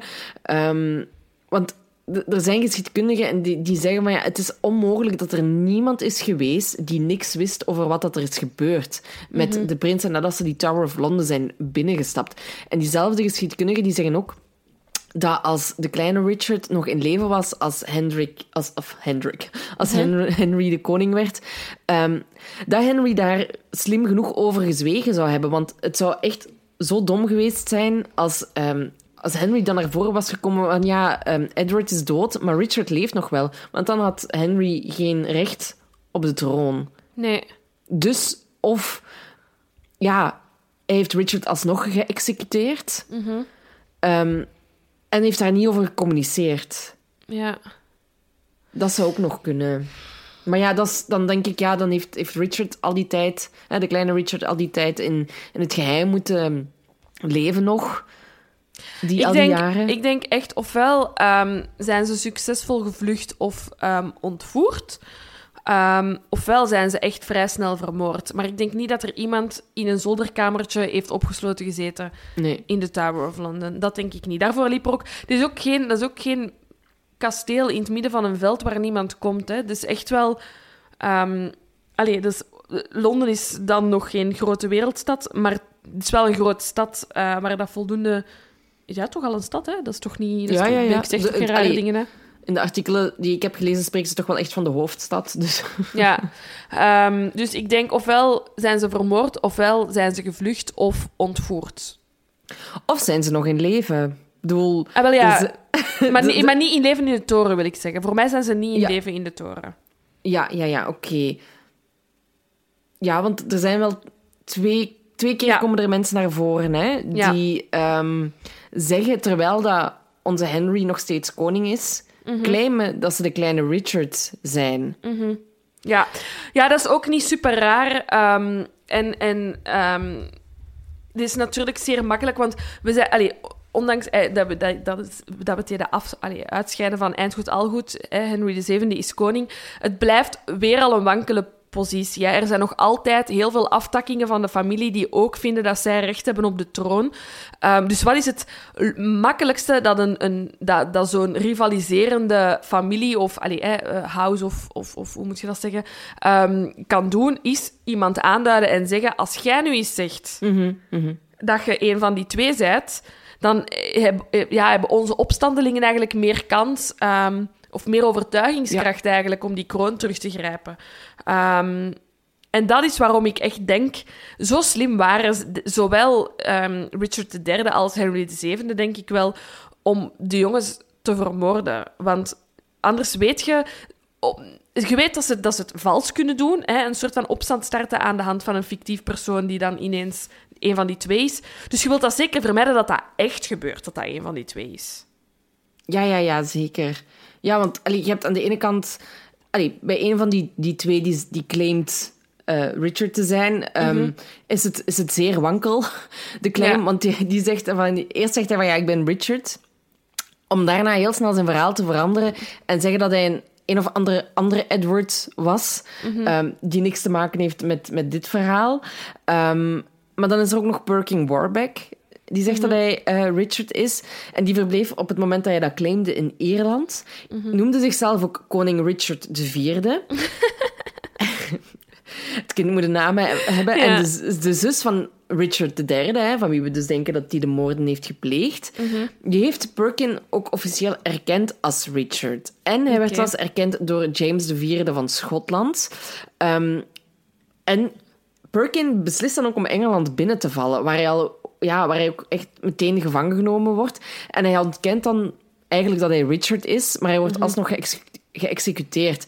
Ehm, en velen ja, die geloven inderdaad, zoals jij zegt, dat hij ook een bedrieger was, omdat hij gewoon een politieke pion was die Ja. ingezet kon worden. Het is Voor- makkelijk ja. voor eenderd welke opstand. Hè. Eenderd welk ander huis kan zeggen, oh, dat zou mij eigenlijk wel goed uitkomen. Dat... Ja, maar ook tussen, tussen Schotland en Engeland eh, waar, waren, er, waren er oorlogen. Dus die, tuurlijk gaat die James IV van Schotland zeggen: ja, ja, dit is Richard. Want als hij zogenaamd Richard steunt, dan heeft hij een goede band met hem als Richard, allee, hè, de, Ja. de kleine Richard koning zou worden. Dat Ja, zou is, in zijn is- voordeel dit is spelen. echt Game of Thrones. Dit is echt oh, schitterend. schitterend. ja, het is, het is dat. Er, er hebben heel veel mensen voordeel bij dat ze nog in leven zouden zijn. Ehm, en dan is het inderdaad gewoon makkelijk om een, om, om een pion te kiezen. Ehm, maar again, ik denk dat zowel Richard als Henry slim genoeg zouden zijn... ehm, ja, om, om die, die, die, die twee jongens dan te vermoorden. Want dat, dat risico wilt je niet nemen, hè. Ik denk dat ze inderdaad sorry, ook vermoord zijn. Of vermoord, of ze zijn zelf kunnen vluchten. En daarom misschien dat er nooit een statement is gekomen over die dood. Ik weet het niet. Nee, ik ook niet. Maar ik denk wel echt, ik denk wel eerder echt dat ze vermoord zijn. Ja, daar ga ik ook wel eerder van uit. Ja. Ehm, en als het ehm, Richard niet geweest zou zijn, hè, Richard de, de derde, dan kun je hem wel verwijten dat hem ehm, niet goed gezorgd heeft voor die kinderen. Dat hem, Tuurlijk. eh, hè, dus dat, dat kun je hem zeker al, al verwijten. Die negligence, ik weet niet hoe dat je het moet ehm, Mhm. vertalen. Ehm, maar dat is zeker al iets. Hij is sowieso de slechte van het verhaal, want hij heeft gewoon zijn kans gezien om koning te worden. Iets wat dat, wat dat nooit de bedoeling... Ja, dat, wat nooit de bedoeling was, met al die sterftes en ziektes en, eh, en, en, en doodgeboren kinderen. ehm, denk ik dat iedereen die een beetje van adel is kans maakte om koning te worden van Engeland. Ehm, maar hij heeft zowel de kans... Hij heeft wel echt... ehm, ja, hij heeft, hij heeft er wel echt gebruik van gemaakt, terwijl hij een gezond neefje had dat effectief koning had moeten worden. Ik heb trouwens nog een fun fact over kleine Richard. Ja. Die is op vierjarige leeftijd dus blijkbaar al getrouwd met de vijfjarige Anna Mowbray. Want op die manier hoopte zijn vader, hè, koning Edward IV, de erfenis van Anne te bemachtigen. Maar in 1481, dus amper drie jaar na het huwelijk, sterft Anne al en wordt Richard dus op zijn achtste weduwnaar. Oh, zielig. Dus dat is niet echt een fun fact, maar ik dacht wel... What the fuck? Allee, we Een, het al... een, een medieval fun fact. Het is, ja, we hebben het net al gehad dat, dat kinderen jong moesten Ja. trouwen of, of uitgehuwelijkt werden om bepaalde Ja, machtsposities. dat was gewoon echt een gaan spel. Hè. Ik, bedoel, ik, Ja. ik weet niet, ik ga er geen jaar op plakken, maar ergens in heel deze rozenoorlog ehm, en heel deze, deze, eh, eh, heel- dit politiek steekspel ehm, is, eh, is, is ja, ehm, Groot-Brittannië ook deels... Allee, is een deel van Frankrijk ook Groot-Brittannië. Hè, en eh, spreken ze van de continent over een, het deel Engeland op, eh, Europese, eh, op het Europese vasteland en zo. Ehm, er worden gewoon ja, huwelijken en, en, en, en, en de dood van bepaalde mensen worden gewoon... Daar wordt niet om gerouwd en daar wordt gewoon hup, een, volgend, een volgende ja, pion ingezet eigenlijk. Hè. Dat is ongelooflijk. En ongelooflijk dat dat, ja, dat dat gepasseerd is en dat dat ook gewoon... Dat dat dan is doodgebloed of zo. Ja, allee, ja, je ziet, het is toch nog wel een tijdje meegegaan. Hè. Ehm, ook gewoon dat er nu zo'n mysterie rondhangt. Ehm, Ja. hè, zelfs, zelfs Thomas More is er eh, 50 jaar later nog over gaan schrijven. Ehm, Mhm. of, of geen 50 jaar, maar ik bedoel, het, het leeft wel nog steeds. Hè. Je ziet Ja, ook ja. in, in schilderijen die, die gemaakt zijn dat, ze, dat de, de prinsen heel erg eh, ja, geromantiseerd werden, Mhm. hè, hun verhaal ook. Ehm, ja, zelfs toen was men true crime van al. Mhm. Ja, zeker in de romantiek was, het, ehm, was, was elk tragisch verhaal perfect om, eh, om een schilderij over te maken. Hè. Dat was... ja, Ja. dat sprak de mensen enorm aan. Hè. En op zich, ja, met, eh, ik, want ik was aan het, aan, aan- echt zelf aan het reflecteren op het moment dat ik het zei. Ehm, eigenlijk is dat wel nog altijd van belang, huwelijken binnen koninklijke families. Hè. Kijk naar Meghan Markle, wat een drama Ja. dat een, een woman of color eh, moet, kan trouwen met iemand uit het Britse Koningshuis. Ehm, dus ja, het, het, het is effectief vandaag de dag nog altijd ehm, ja, iets dat moeilijk ligt en waar dat over wordt beslist, niet alleen door jezelf met wie je trouwt. Maar ja, ook, ook, ook bij ons sowieso dan niet over een kwestie van, van trouwen per se, maar ook bij ons in het Koningshuis. Mhm. Ze zijn zo stijf en ze, houden de, ze, ze, ze hullen zich ook in, in stilzwijgen over wat dat er Mhm. binnen huis gebeurt. En natuurlijk moet je niet altijd de vuile was eh, buiten hangen. Jawel. Jawel. Maar er hangt sowieso altijd een waas van mysterie Mhm. over. Ook gewoon omdat die mensen zijn zogenaamd hè, ehm, de dichtst bij God of zo. Niet dat ik daar nu nog... Allee, niemand, denk ik, gelooft dan nu nog echt dat dat het geval is met, met de koning. Maar die blijven wel zo'n belangrijke status hebben. Ja, En ja, dat spreekt weer gewoon opnieuw tot de, tot de verbeelding. Ik wil Ja. heel graag weten wat dat er in Laken allemaal gebeurt. Ja, wil echt graag Anderzij- een vlieg zijn. anderzijds word je geboren en je hebt ook geen keuze. Nee. Dat is, ehm, en en ay, bij koning Filip, dat is, nog een, dat is, dat is denk ik nog een ander, ehm, moet ik dat zeggen, een ander ehm, geval. Zeker omdat eh, koning Filip op het moment van zijn geboorte nooit koning ging worden. Hè? Ja. Maar ja, omdat Boudewijn kindloos is gestorven, ehm, is hij ineens kroonprins. Ehm, maar zeker Elisabeth, is een meisje van 18, nu bijna 19 jaar oud. Die is geboren in een tijdperk van wel internet en social media en influencers en supersterren. En ja, die heeft geen keuze. Hè? Die, heeft, die is geboren in een stijf leven en dat is het leven dat hij gaat moeten leiden. Hè? Ja, je hebt echt geen andere keuze dan gewoon Nee. koningin worden. Nee, want En anders word je zo de, de grappige prins Laurent. Dat is dan de andere Ja. optie. Inderdaad. Ja, en in Nederland even goed hè, voor, voor onze luisteraars daar. Ehm, daar heeft, heeft, heeft koning Willem-Alexander ook drie dochters. Ze gaan ook... Allee, de opvolger van hem is ook een, een, een, een koningin, zal ook een koningin zijn. Ehm, en daar heb, ik, daar heb ik ook al veel over nagedacht. Van ja, je hebt zoveel keuze in je leven, wij dan alleszins. En zij hebben zoveel privilege en toch zit, zit zij vast Ja. in, Ja. in wat dat ze moet doen met haar leven. Ja, en dat is, dat is wat dat ik... ehm, eh, oh, sorry, maar hier zou ik dus ook uren over kunnen praten, over koningshuizen. Maar dat is wat, allee, alles wat dat er nu in Groot-Brittannië vandaag is gebeurd met ehm, ja, Harry en Meghan, die afstand hebben genomen van, eh, van het koningshuis. Ehm, ja, dat is, dat ongelooflijk. En ik, Dat is een barst, hè. Ja, en ik denk dat we er echt nu pas zijn, dat we, dat, dat we nu pas die evolutie in koningshuizen gaan zien. Ehm, en ja, hoe lang gaan we nog een koning hebben? Want eh, ik vraag me af hoe lang dat mensen daar nog ja, voor openstaan eigenlijk. Ja, inderdaad, dat is, dat is nog maar de vraag. Het is gewoon zoiets...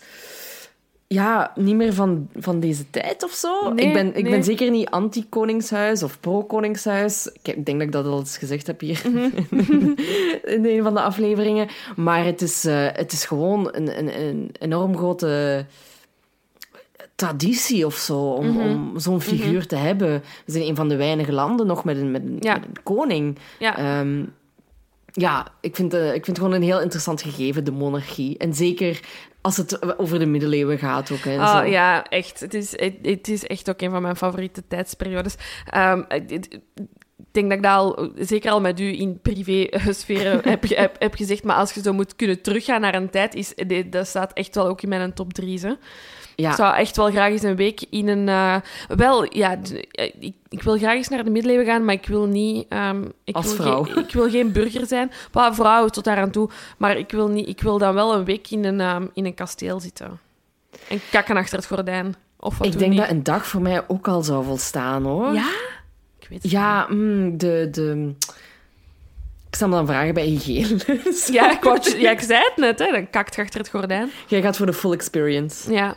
Ja, nee, gewoon, ik vind dat... ehm, dat is zo... Dat is, allee, dat is het, het, het- Er is echt voor mij weinig verschil tussen de prehistorie en de middeleeuwen. Veel meer dan tussen de middeleeuwen en de moderne tijd. Allee, ik weet niet, dat is zo, dat is zo de laatste sputteren van, van echt niks weten van wetenschap en de aarde is plat en Ja. God straft u. En, en ja, de wetenschap komt na de middeleeuwen. Hè? Dus dat is zo de laatste... Ja, Stuiptrekkingen. ja, de laatste stuiptrekking van... eh, wie, we hebben geen idee wat dat we hier aan het doen zijn op deze planeet. Dus laten we maar elkaars kroon afpakken en ehm, ja, sterven aan de pest of zo. Ik weet- Ja, ja, inderdaad. Ja, want waar leefde je dan voor? Snapte? Dat is, allee, wat, wat maakte uw leven op dat moment... ja, als je, als je 35 waart, waart je een oud vrouwtje, hè? Ja. Dan, waart je echt, dan had je echt al iets gepresteerd. Wow, jij 35 geworden. Congrats. Oh, nee, ja.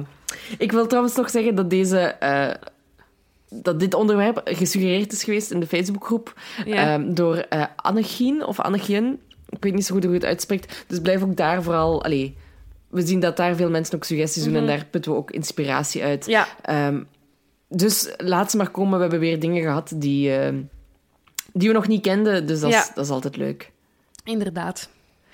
Ik denk, ik denk dat het dat was qua wat betreft eh de ja, zaak. dat waren de, dat waren de hoofdverdachten. Ehm, ja, ik, ik, ik zeg het. Ik, ehm, ik hoop op een Netfli- Netflix-verhaal en dat het een een plan all along was van Henry de zevende. Maar ik vrees eh, dat eh, Richard de derde een kussen op het gezicht van de twee jongens heeft geduwd en dat ze dood zijn gegaan. Ja, ik, eh, ik vermoed ook dat ze de toren nooit meer levend eh, Nee, zijn uitgekomen. ja, inderdaad. Wel echt een, eh, een boeiende zaak. Ja, gewoon, ja, ik vind het, het... Ah, Ik heb het al vijf keer gezegd vandaag, denk ik, maar het is zoiets ongrijpbaar, gewoon, Ja. omdat het zo lang geleden zich heeft afgespeeld en al die intriges en politieke machtsspelletjes, ja, wat nu nog steeds is, maar Ja. Ja, je kunt je er gewoon niet bij voorstellen dat mensen hun leven zouden geven voor zoiets. Ja, nee, inderdaad. En, en ook gewoon dat dat zo optie één is als je Ja. in, in, in ruzie bent of, allee, of in, on, in... Ja, dat je even niet overeenkomt met iemand, dat je denkt, optie 1, ik moet die dood doen. Ja. dat waren de twee opties. Ik moet die dood doen, of ik moet met die zijn zus trouwen. Dat zijn zo de twee opties. Inderdaad.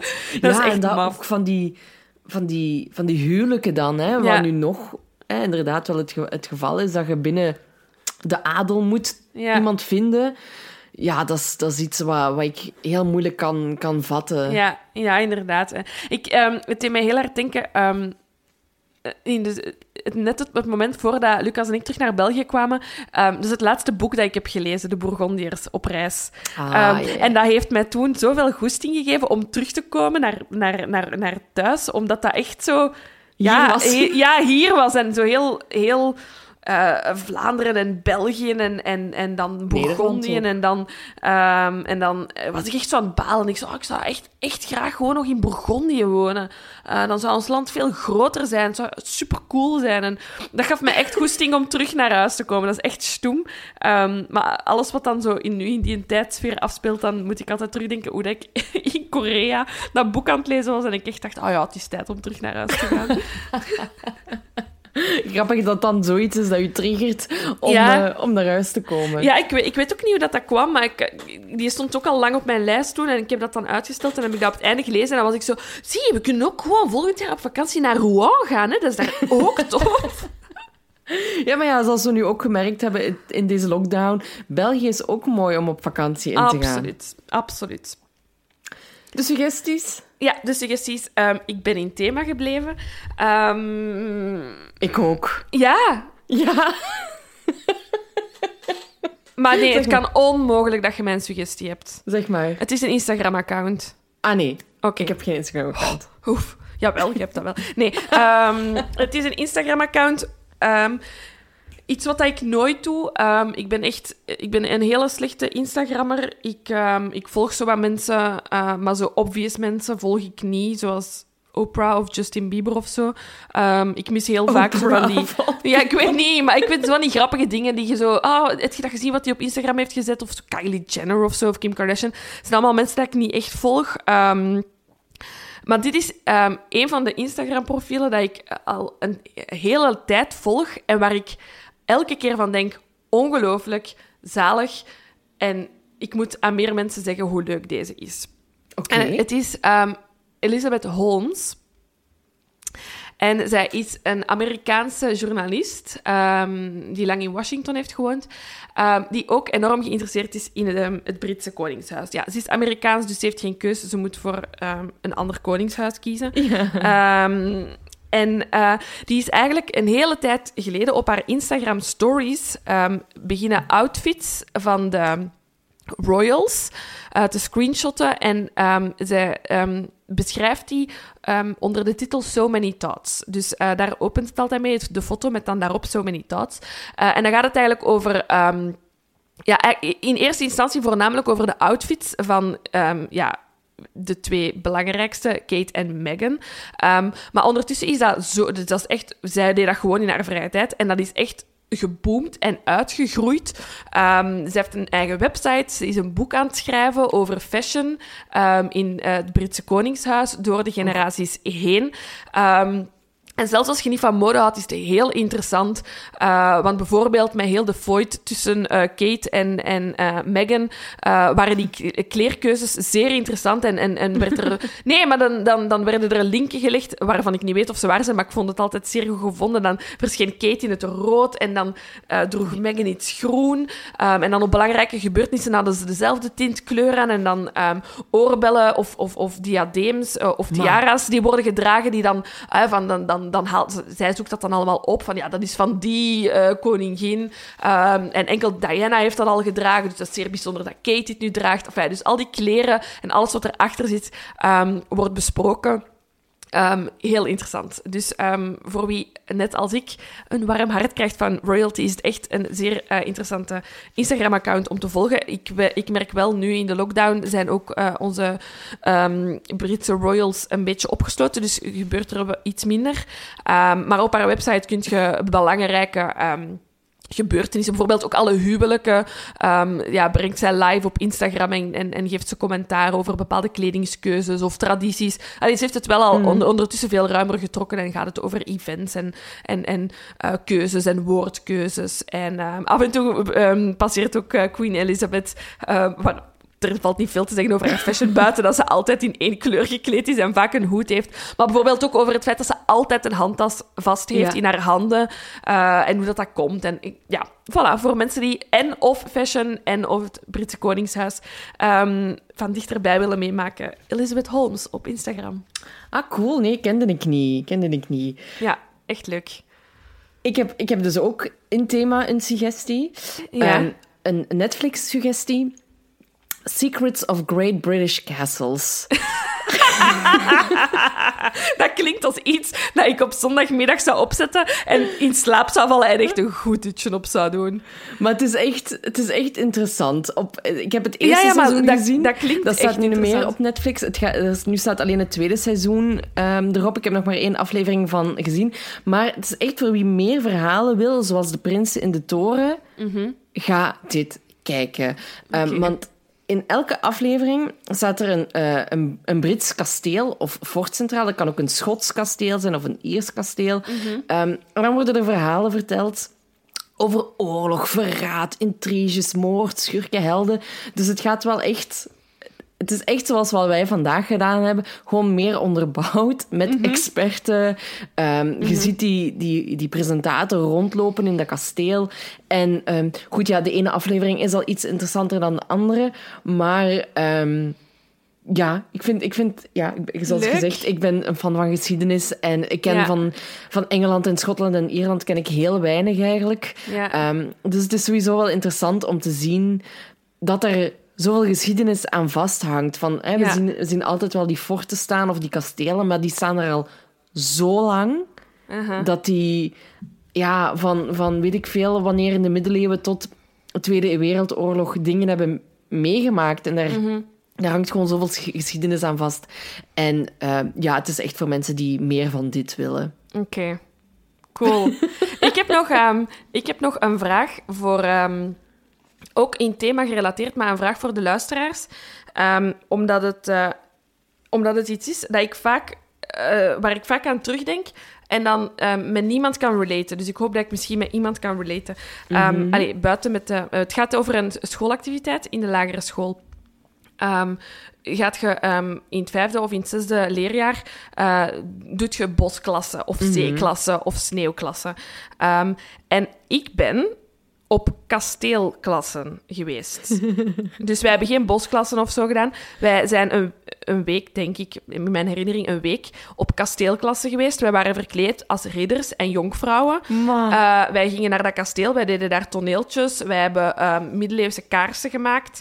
Um, er is zo'n steekspelavond geweest, dat er, zo'n, dat er twee professionele mensen kwamen steek... Uh, spelletjes Kan doen. Steken. Uh, ja, nee, maar zo, snap je? Ja, ja. Um, allee, op zo'n paard. snap je wat ik bedoel? helemaal, helemaal. Ja. Um, maar tot op heden ben ik niemand, dus met uitzondering van mijn lagere schoolklasgenoten, tegengekomen dat ook op kasteelklasse is geweest. Nee, ik heb er ook nog nooit iedereen, van gehoord. Als, als, het zo, als je zo herinneringen ophoudt, zegt iedereen zo... Oh ja, en bosklasse en zeeklasse. En ik ben zo... Ja, en kasteelklasse. En niemand zegt iets. ik, um, ik ben dus naar, ik... De, naar het kasteel van de Hare Krishna geweest, uh, op bosklasse. Ja. Nee. In, in of zo zitten die, hè, geloof ik. Ja? Ja, we zijn daar naartoe gegaan. Ja, bosklasse. maar zie op bosklassen, hè. Maar dus, um, ja, ik wil dus weten of er ook iemand op kasteelklas is geweest. Of dat dat een rare hersenspinsel was van mijn, middel, van mijn lagere school en dat ik de enige was. Volgens mij was dat gewoon iemand, of de directeur of leerkracht of wat dan ook, Mhm. mm -hmm. die ook zo'n history freak was. Ja. Um, en die dacht, ik ga het even helemaal anders doen. Ja. Ja. Zalig maar, toch? Zot goede herinneringen aan. Ja, ja, dat was superleuk. Uh, dat was echt superleuk. En dan hebben we zo'n toneeltje gespeeld. En dan mocht ik de koningin zijn. En ik vond het kei leuk. En um, kaarsen maken. Ja, ik kan me daar echt nog heel veel van herinneren. Dus het moet wel echt teken zijn dat ik het echt, uh, echt tof vond. Ah ja, zeker. Voilà. Ja, ja. Dus, um, dus ik hoop dat er... En als je niet op kasteelklasse bent geweest, wil ik wel weten of er mensen zijn die op van die rare um, klassen zijn geweest. Dus met uitzondering van bos en zee en, en ski. of er nog directeurs waren met rare hersenspinsels. Of dat er nu mensen zijn die rare klassen organiseren. Ja, toffe allee, uitstappen die niet, niet voor de hand liggen. Voilà. Ik vind dat wel eens interessant om te weten. Vooral omdat ik er zoveel goede herinneringen aan heb. Ik kan het dus ook aan alle leerkrachten aanraden. Als jullie een ideeënbox eh, hebben, kunnen jullie misschien voor volgend jaar op, ehm, op kasteelklasse gaan. Ik denk, een kasteel zijn ook heel groot. Eh, social distancing is makkelijk ehm, te handhaven. Ehm, enkele hygiënische voorschriften waren wat moeilijk in de middeleeuwen, maar voor de rest ehm, denk ik dat het een zeer goed alternatief is. Gewoon een paar potten handshell zetten en dat is in Ja, voilà. Dat was het. dat was het. ik, ehm, ik denk dat jij nog iets zou zeggen over de Dutroux-aflevering. Oh, ik was dat totaal vergeten. Ja, goed dat je het zegt. Ehm, ik heb die vorige week gekeken. Ehm, heb jij gekeken? Mhm. Oké. Man, dat duurde lang voor wat het maar was, zeg. Ja. Heel spijtig. Ik vond het wel... Ik vind het wel heel goed dat het... ehm, want ik heb achteraf een, een, een, een artikel gelezen waarin dat werd getwijfeld of dat zoiets wel getoond moest worden. Ehm, ja, ik vind dat natuurlijk interessant om te zien. Of dat ze daar nu een reportage van hadden moeten maken, mm, dat weet ik niet. Ehm, maar zeker omdat ze, en dat vind ik, dat vind ik wel heel fijn, dat ze naar de ouders van de slachtoffers zijn geweest. Ehm, dat ze niet gewoon baf die beelden hebben getoond, maar dat ze die met die ouders, en die, dat die ouders dus duidelijk ook hebben meegewerkt. Eh, dat was voor mij wel de meerwaarde. Ehm, dus dat vond ik wel heel interessant. Ehm, maar het, is, het was wel weer opgeklopt, hè, zeg. Ja, ik had exact hetzelfde gevoel. Toen ik merkte dat de ouders daaraan mee hadden gewerkt, werd dat voor mij iets minder. Dat ik dacht van, oké, zij hebben een fiat gegeven voor, ja. ehm, voor deze reportage. Dat vind ik goed. Maar voor het, de beelden dat ze hadden, dacht ik... mm, hier, allee, ze, ze hebben dan de insteek van, ja, hè, er wordt opnieuw een onderzoek naar hem gedaan. Maar er is nog steeds ook niks duidelijk over. Dus nee. in dat opzicht dacht ik van ja, is het relevant genoeg om er een hele reportage over te maken? Mm, niet meteen. Niet Ik- voor lineaire tv. Ze hadden niet makkelijk naar een... eh, want dat is het probleem, dat ze een tijdslot... Denk ik, hè, dat is denk ik wat het probleem is. Is dat ze een tijdslot moesten vullen ehm, op, op een tv-avond. Terwijl ze hier makkelijk iets online van hadden kunnen maken van misschien een kwartier of twintig minuten. Wat veel gebalder was geweest. ehm, en waar dat dan ook enkel mensen op klikken die, die, allee, die erin geïnteresseerd zijn of zo. Ehm, denk ik. Maar ehm, op zich, ja, het heeft mij gewoon wel gerustgesteld dat de ouders eh, eraan hebben meegewerkt. Dat wel. En ik vond het ook degoutant eigenlijk om hem zo te zien. Ja, Ehm, vond ik heel moeilijk om te zien eh, hoe hij daar stond. En inderdaad, dat hij zijn onschuld eh, staande houdt natuurlijk. Maar ja, dat is altijd... Hè. Wij, wij maken die bedenking ook altijd van... Moeten we zoveel aandacht geven aan, Aan hem, de dader? ja. Wij proberen altijd zoveel mogelijk hè, de slachtoffers Mhm. ehm, te... te, te allee, ehm, de, daar informatie over te geven in de mate van het mogelijke. En hier vind ik gewoon weer dat hij de aandacht krijgt die hij wilt. Want hij weet, hij wist dat hij gefilmd werd. tuurlijk. En, En, maar het toont ook gewoon wat voor een persoon hij is en inderdaad hoe dat hij niet veranderd is. Nee, en hij wist goed genoeg dat hier iets mee gedaan zou worden in de pers. Mhm. En ik snap dat, dat, dat, dat je daar als journalist iets mee wilt doen, hè, of zelfs moet doen. Mhm. Maar ehm, ja, het, het feit dat de ouders eraan mee hebben ge- gewerkt is een, is een hele geruststelling voor mij. Ja, dat is een geruststelling. En ehm, ja, en ik, ik hoop dat niemand mij hier eh, mispakt als een, al- als een verdediger van Dutroux. Eh, maar ik vond het ook heel schrijnend om te zien hoe dat hij erbij liep en hoe dat daar niet in wordt ingegrepen. En dan vraag ik me af of dat, of dat hij wel ehm, de juiste psych... Allee, in de, in de veronderstelling dat hij nooit gaat vrijkomen, kun je hem inderdaad aan zijn lot overlaten. Ehm, maar mijn, wat ik direct had, was van... Wow, als die ooit vrijkomt, is die iets of wat psychologisch begeleid in de gevangenis? Want zo ziet hij er niet uit. Hij ziet er echt het, het prototype van een gekke ehm, misdadiger. Zo ziet hij eruit. Ehm, en misschien is dat voor hem ook een show en, en wordt hij wel begeleid. Ehm, maar dat was gewoon het eerste waar ik dacht van... Wow, die mag echt niet vrijkomen, want die is echt eh, helemaal krank. Ja, ja, inderdaad. En ook gewoon het feit dat hem zijn onschuld blijft volhouden, Ja. is voor mij ook echt al teken genoeg, of duidelijk genoeg, dat hij niet vrij mag komen. En dat ja, ik ben geen psycholoog natuurlijk, maar dat dat psychologisch rapport dat ze nu gaan opstellen geen haar gaat veranderen aan wat dat ze Nee, eh, in de jaren negentig hebben opgesteld. nee, absoluut niet. Maar goed, aan de andere kant vind ik het wel goed dat ze hem dat recht willen geven. Of, hè, of dat ze dat wel nog eens willen bekijken. Zodat hij inderdaad niet vergeten wordt in de, in de, in de gevangenis. Nee, nee, inderdaad. Ehm, maar dan, allee, ik vraag mij af, psychologisch rapport... Allee, die zal wel wekelijks met psychiaters praten, of ja, daar ga ik toch van uit, of met dokters. Ehm, dus ik vraag me af in hoeverre dat zo'n nieuwe evaluatie, officieel onderzoek, echt nodig is. Ja, ze moeten het gewoon doen, omdat hij een aanvraag kan doen om vrij te komen. Hè.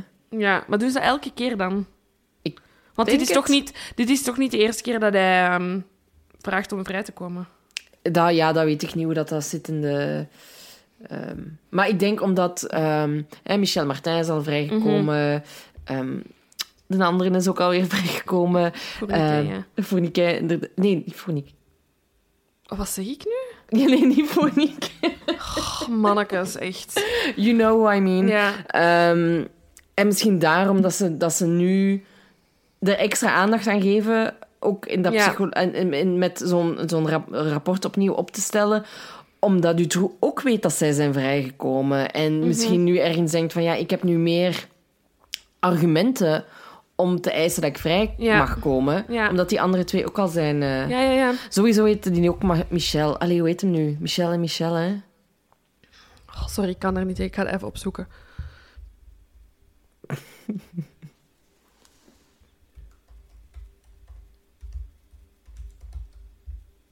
Iedereen is aan het roepen ondertussen... En ook het eerste wat ik krijg is Michel Nihoul. Nee, dat is het niet. Le Lièvre? Ja, Ah ja, dat was het. Amai. ja, ja, ja. Michel. Lelièvre. Ja, oké. Ja, sorry, iedereen die nu thuis aan het sterven was. Ehm, Zo zitten roepen. Ik durf te wedden dat wij op dit moment, allee, als mensen luisteren, live berichtjes gaan krijgen van mensen. Ja, Het is Le Lièvre! Het is Lelièvre. ja, inderdaad. Ehm, nee, ja, ik vond het zo meh.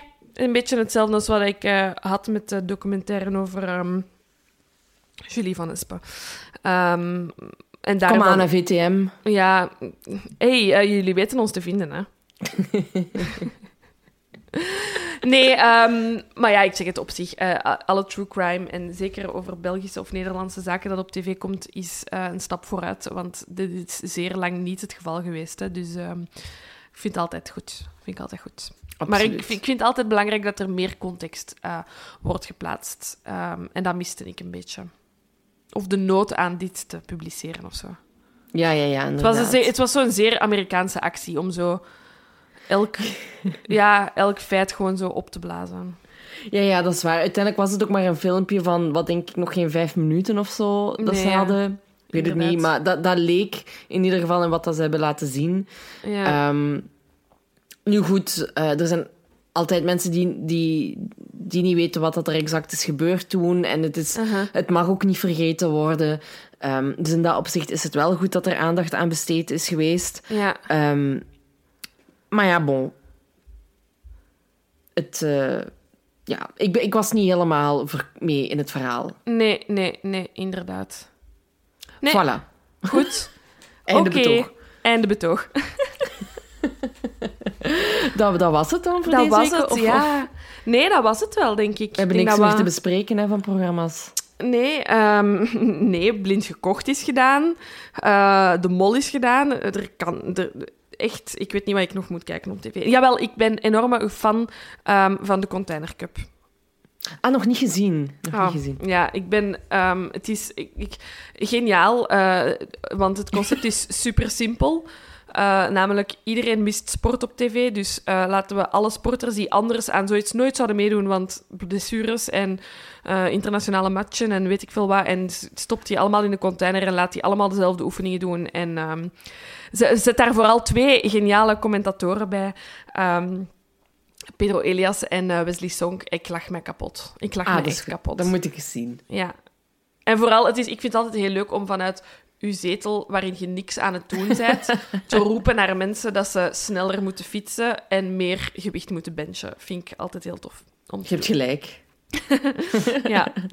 Goed, oké. Afronden dan maar. ja, dat was het. dat was het. Tot de volgende keer. Bye.